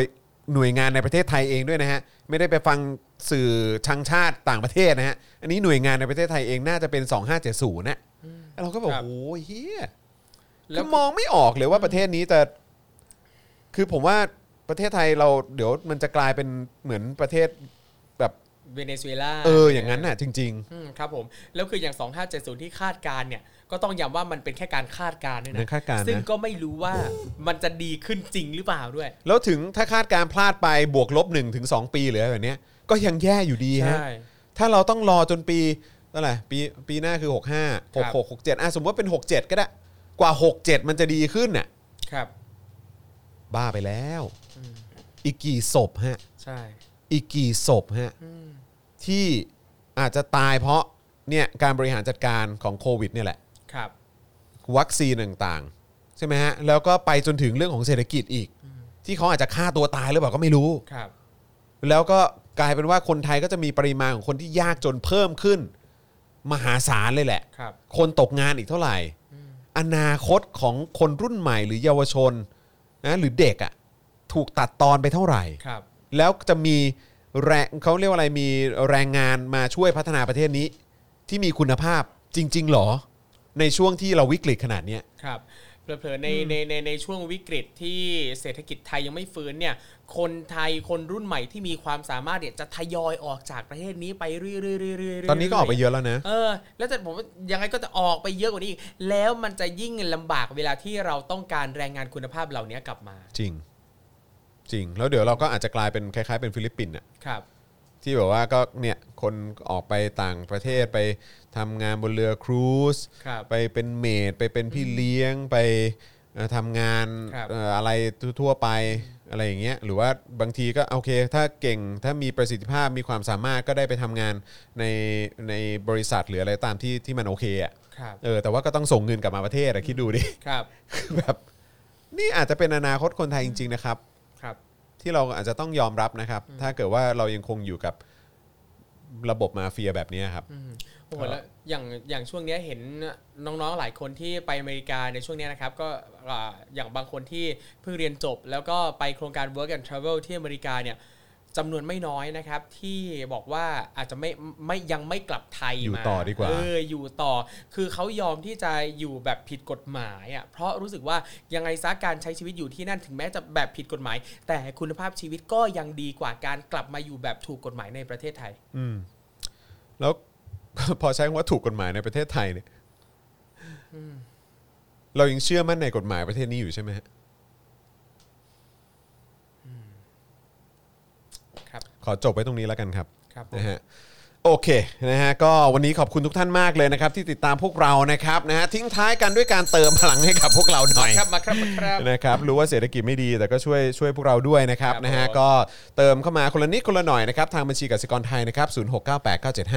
0698975539หรือสแกน QR Code ก็ได้นะครับผมนะแล้วก็อีกหลากหลายช่องทางครับเติมพลังให้กับพวกเราแบบรายเดือนก็ได้นะครับผ่านทาง YouTube Membership นะครับกดปุ่มจอยหรือสมัครกันก็ได้นะครับนะแล้วก็ทาง Facebook ก็เป็น supporter กันได้นะครับนะฮะสนับสนุนกันแบบรายเดือนนะครับหรือว่าจะเบิร์นดาวเข้ามาก็ได้ หรือว่าไปช้อปปิ้งกันที่ Spoke Dark Store โชว์อีกครั้งเสื้อคนดีอ่านะครับก็ไปช้อปปิ้งกันได้เมื่อวานนี้ครับเสื้อคนดีอยากรู้ว่าลายเป็นยังไงไปดูคลิปเมื่อวานนี้ก็ได้นะครับนะฮะแล้วก็เสื้ออ่าเผด็จการจงพินาศ V2 ก็มาแล้วด้วยครับนะครับแล้วก็ฝากช่วยไปปั่นวิวกันหน่อยนะครับอ่ากักับเพลงตายหนึ่งเกิดล้านเออนะฮะตายหนึ่งงไฝากเกิดด้วยล้านนะครับแล้วก็ฝากด้วยนะครับเอ่อ สำหรับหนังสือของทาง Avocado Books นะครับใช่ครับ นี่นะฮะสำหรับเอ่อเรื่องราวของ มาริสาอายุ27 27 ปีนะครับก็เดี๋ยวรอดูว่าจะส่งถึงนายกได้หรือเปล่าครับผมนะครับหรือว่าจะส่งให้โทนี่ก่อนนะครับเดี๋ยวรอดูนะครับแล้วก็เอ่อเมื่อวันเมื่อวันก่อนที่ครูทอมเพิ่งโปรโมทไปก็ฝากเพลงของวงมีเทนด้วยเนอะครับผมเพลงออนะครับในวันที่เธอหายไป ผมดีใจมากเพราะว่าก็คือเขาก็เป็นเขาก็เป็นศิลปินที่ผ่านเวที Hot Wave Music Award าครับด้วยผมอ่าคุณจอมเคยร่วมงานอะไรกับฮอตเวฟป่ะฮะก็ผมเคยเป็นดีเจอ๋อแต่ว่าแต่ว่าก็เป็นยุคสมัยที่อืมหลังจาก ตอนนั้นตอนนั้นผมเข้าไปทันพี่โจนะพี่โจครับอัครพล ครับซึ่งผมตอนนั้นนี่ตอนที่ผมไปเป็นเหมือนแบบดีเจฝึกหัดอะครับเออก็คือประกบคู่กับพี่เป้วิศวะอืมคเอรับอซึ่งก็ขอบคุณพี่เป้ด้วยเพราะว่าพี่เป้นี่ก็สอนทำให้เราแบบว่าเออแบบ เข้าใจงานดีเจแล้วก็เป็นแบบพิธีกรที่ผมว่าก็น่าจะมีสกิลที่พัฒนาครับขึ้นเนยนะครับ แต่ว่าไอ้ตอนนั้นน่ะจำได้เลยเป็นช่วงตอนที่พี่โจแกเริ่มป่วยไงครับโอ้คิดถึงพี่โจเออคิดถึงแกนะใช่พี่คิดโจถึงนี่แกเป็นรุ่นรุ่นพี่โรงเรียนผมอ่ารุ่นพี่ด้วยใช่ไหมฮะอ่ารุ่นพี่โรงเรียนแกเก่งมากแล้วแกก็เก่งมากเป็นคนที่มีเสน่ห์มากตลกคือแกแบบมากชพูอบดมากเก่งแล้วแกก็แบบเนอะวาทะครับวาทศิลป์อะไรต่างครัๆบเขาผมดีอะใช่แล้วก็ยิ่งไอ้ตอนที่เขาทำสามแยกใช่ไหมอ่ากับครับนันผมเน็กกับครับเอ่อแปะโป้งอย่างเงี้ยครับก็คือทำออกมาได้แบบลงตัวมากเลยอะไรครับอย่างเงี้ยนะครับก็คิดถึงแกนะครับใช่ก็พอมานั่งคิดดูก็หลายอย่าง แล้วก็ตอนนั้นก็เปลี่ยนจาก Hot Wave ก็มีการ rebranding ใหม่เป็ครับผม Hot FM ไงอ่าเออแล้วหลังจากนั้นแต่ว่ายังใช้ Hot Wave Music Award อยู่นะครับผมเออนะครับแล้วหลังจากนั้น Hot Wave ก็เหมือน Music Award ก็ย้ายมาทำเป็น On TV เนี่ยแหละครับเออนะครับพอทำเป็น On TV ปุ๊บก็เข้าใจว่าก็เป็นช่วงของวงมีเทนเนี่ยแหละครับผมนะครับก็สนับสนุนกันได้นะครับนะฮะเอ่อทันฟังสามแยกอ่าทันกันด้วยเนาะนะครับเอ่อ คุณกัลยาบอกว่าเข้าใจเลยหดหูไปทุกอย่างเลยไม่เห็นอนาคตนะครับ ก็มันก็อยู่ที่พวกเราด้วยละครับนะฮะก็อยากจะให้สังคมมันดีขึ้น เราก็ต้องช่วยกันส่งเสียง แล้วก็ต้องลุกขึ้นมาเปลี่ยนแปลงกันด้วยนะครับ แล้วก็ต้องไม่ได้บอกว่าต้องต้องลงถนนกันทุกคนหรืออะไรแบบนี้นะครับ แต่ว่าคือคุณทำได้ฮะคุณทำได้ด้วยการกดแชร์ คุณทำได้ด้วยการส่งเสียง คุณทำได้ด้วยการเมื่อคุณ ได้ยินตรกกะหลักการอะไรที่มันวิปริตที่มันผิดปกตินะครับ แล้วมันแล้วมันไม่ถูกต้องเนี่ย คุณก็ส่งเสียงณพื้นที่นั้นก็ได้ คุณอยู่บนโต๊ะกินข้าวมีการแบบพูดถึงตรกกะอะไรที่มันแบบผิดปกติ สนับสนุนเผด็จการนะฮะลิดรอนสิทธิเสรีภาพอะไรต่างๆ คุณก็ช่วยกันแสดงความเห็นก็ได้ว่าคุณไม่เห็นด้วยนะครับ ซึ่งอันนี้เป็นจุดเริ่มต้นเล็กๆครับที่มันอาจจะไปนำพาไปสู่การเปลี่ยนแปลงใหญ่ๆก็ได้ด้วยเหมือนกันนะครับนะฮะเอ่อปีที่เปลี่ยนเป็น Hot FM ใช้ชื่อ Hot Music Award ครับเอ้ยจริงเหรอนี่เขาบอกผมเข้าประกวดเข้ารอบปีนั้นด้วยนะ คุณวรพจน์เหรอแต่ผมเป็นจำ Hot ได้ว่าเหมือน Music Award แต่ช่วงหลังมันก็ยังเปลี่ยนกลับมาเป็น Hot Wave นะใช่ใช่เออออาจอาจจะมีปีนั้นที่อาจจะมีเป็ปี Hot หนึ่ง Music นะครับผม Award ผมอาจจะแล้วก็กลับมาเปลี่ยนเป็นจำ Hot Wave จำจำไม่ได้ Music นะ เพราะท้ายที่สุดมันก็ต้องเป็น Hot Wave Music Award ครับนะมันถึงจะแบบติดหูอะใช่เออเนาะนะฮะมันเข้าปากที่สุดนะครับครับเอ่อมีคนบอกว่าทันโคกมิวสิกเลยฮะอ๋อครับผมอืมโอ้คิดถึงรายการเกมวัดดวงยุคพี่โจเมื่อก่อนนะเมื่อก่อนนะ เอ่อเพิ่งจบได้เงินเดือนเดือนแรกแล้ว เติมพลังให้นะครับ โอ้ยขอบคุณนะครับ คุณกัญญารินนะครับนะขอบพระคุณนะครับ ยินดีด้วยนะครับที่ที่ที่หางานได้ครับผม ขอให้มีความสุขกับการทำงานนะครับ ใช่นะครับนะฮะแล้วก็ไงก็ต้องดูลู่ทางตัวเองดีคุณน้ำชาเกี่ยวกับฮอตทีวีไหมครับ ๆ ไม่ไม่เกี่ยว ไม่เกี่ยวค่ะ เออนะครับนะฮะ อะวันนี้ขอบคุณทุกท่านมากนะครับนะฮะสนุกนะครับแล้วก็ได้อยู่ใกล้ชิดกับทุกท่านนะครับนะเดี๋ยวเราจะกลับมาเจอกันวันพรุ่งนี้พรุ่งนี้มีอะไรไหมพรุ่งนี้ก็จะมีเป็น Daily Topics อย่างเดียวเนาะใช่ใช่ไหมเออครับนะครับแต่ว่าพรุ่งนี้จะเป็นคิวของคุณปาล์มนะครับก็เดี๋ยวติดตามกันได้คุณปาล์มบินมาโดนต่อยนะครับนะแล้วก็เดี๋ยวสุกร์นี้นะครับวันนี้ผมไปถ่ายเจาะมาแล้ว สุกร์นี้ตอนเช้าก็เดี๋ยวเตรียมเจอกันได้กับเอ่อเจาะข่าวตื้นนะครับตั้งแต่เช้าเลยนะครับต่อเนื่องไปก็จะมีวาสนาละวาดใช่ไหม เออวาสนาละวาดนะครับเอ่อโค้ชแขกก็มีด้วยเหมือนกันนะครับ รวมถึงวันเอ่อตอนเย็นก็จะเป็น Daily Topics กับพี่แขกคำปากการนั่นเองนะครับเอ่อคุณไมเคิลสุวรรณเมธานนท์บอกว่ามีประสบการณ์กับเจ๊คิมหรือเปล่าครับ ผมว่าผมเคยสัมภาษณ์แกนะเข้าใจว่าเคยสัมภาษณ์แต่ว่าก็นานมาแล้วนะครับ นานมาแล้วฮะนานมาแล้วครับ มีคนบอกว่าปิยะย้ายมาเชียงใหม่อ๋อตาวิชัยใช่ไหมเขาขึ้นไปคุมข้างบนใช่ไหมภาคเหนือครับใช่ไหมเออนะครับ ก็นั่นแหละครับ อยู่ที่ไหนก็ประชาชนก็ส่งเสียงกันได้ครับเย่นะฮะอะวันนี้หมดเวลาแล้วครับเดี๋ยวส่งครูทอมกลับบ้านนะคครัรับบรวมถึงอาจารย์แบงค์ด้วยนะครับนะฮะวันนี้ผมจอห์นวินยูนะครับจอห์นวินยูสตูเปะนะครับนะฮะเอ่อครูทอมมิสเตอร์ไฟเซอร์นะครับอาจารย์แบงค์มองบนถอนในใจไปพลางๆนะครับพวกเรา3คนลาไปก่อนนะครับ สวัสดีครับ บ๊ายบาย Daily t o p i c กกับจอห์นวินยู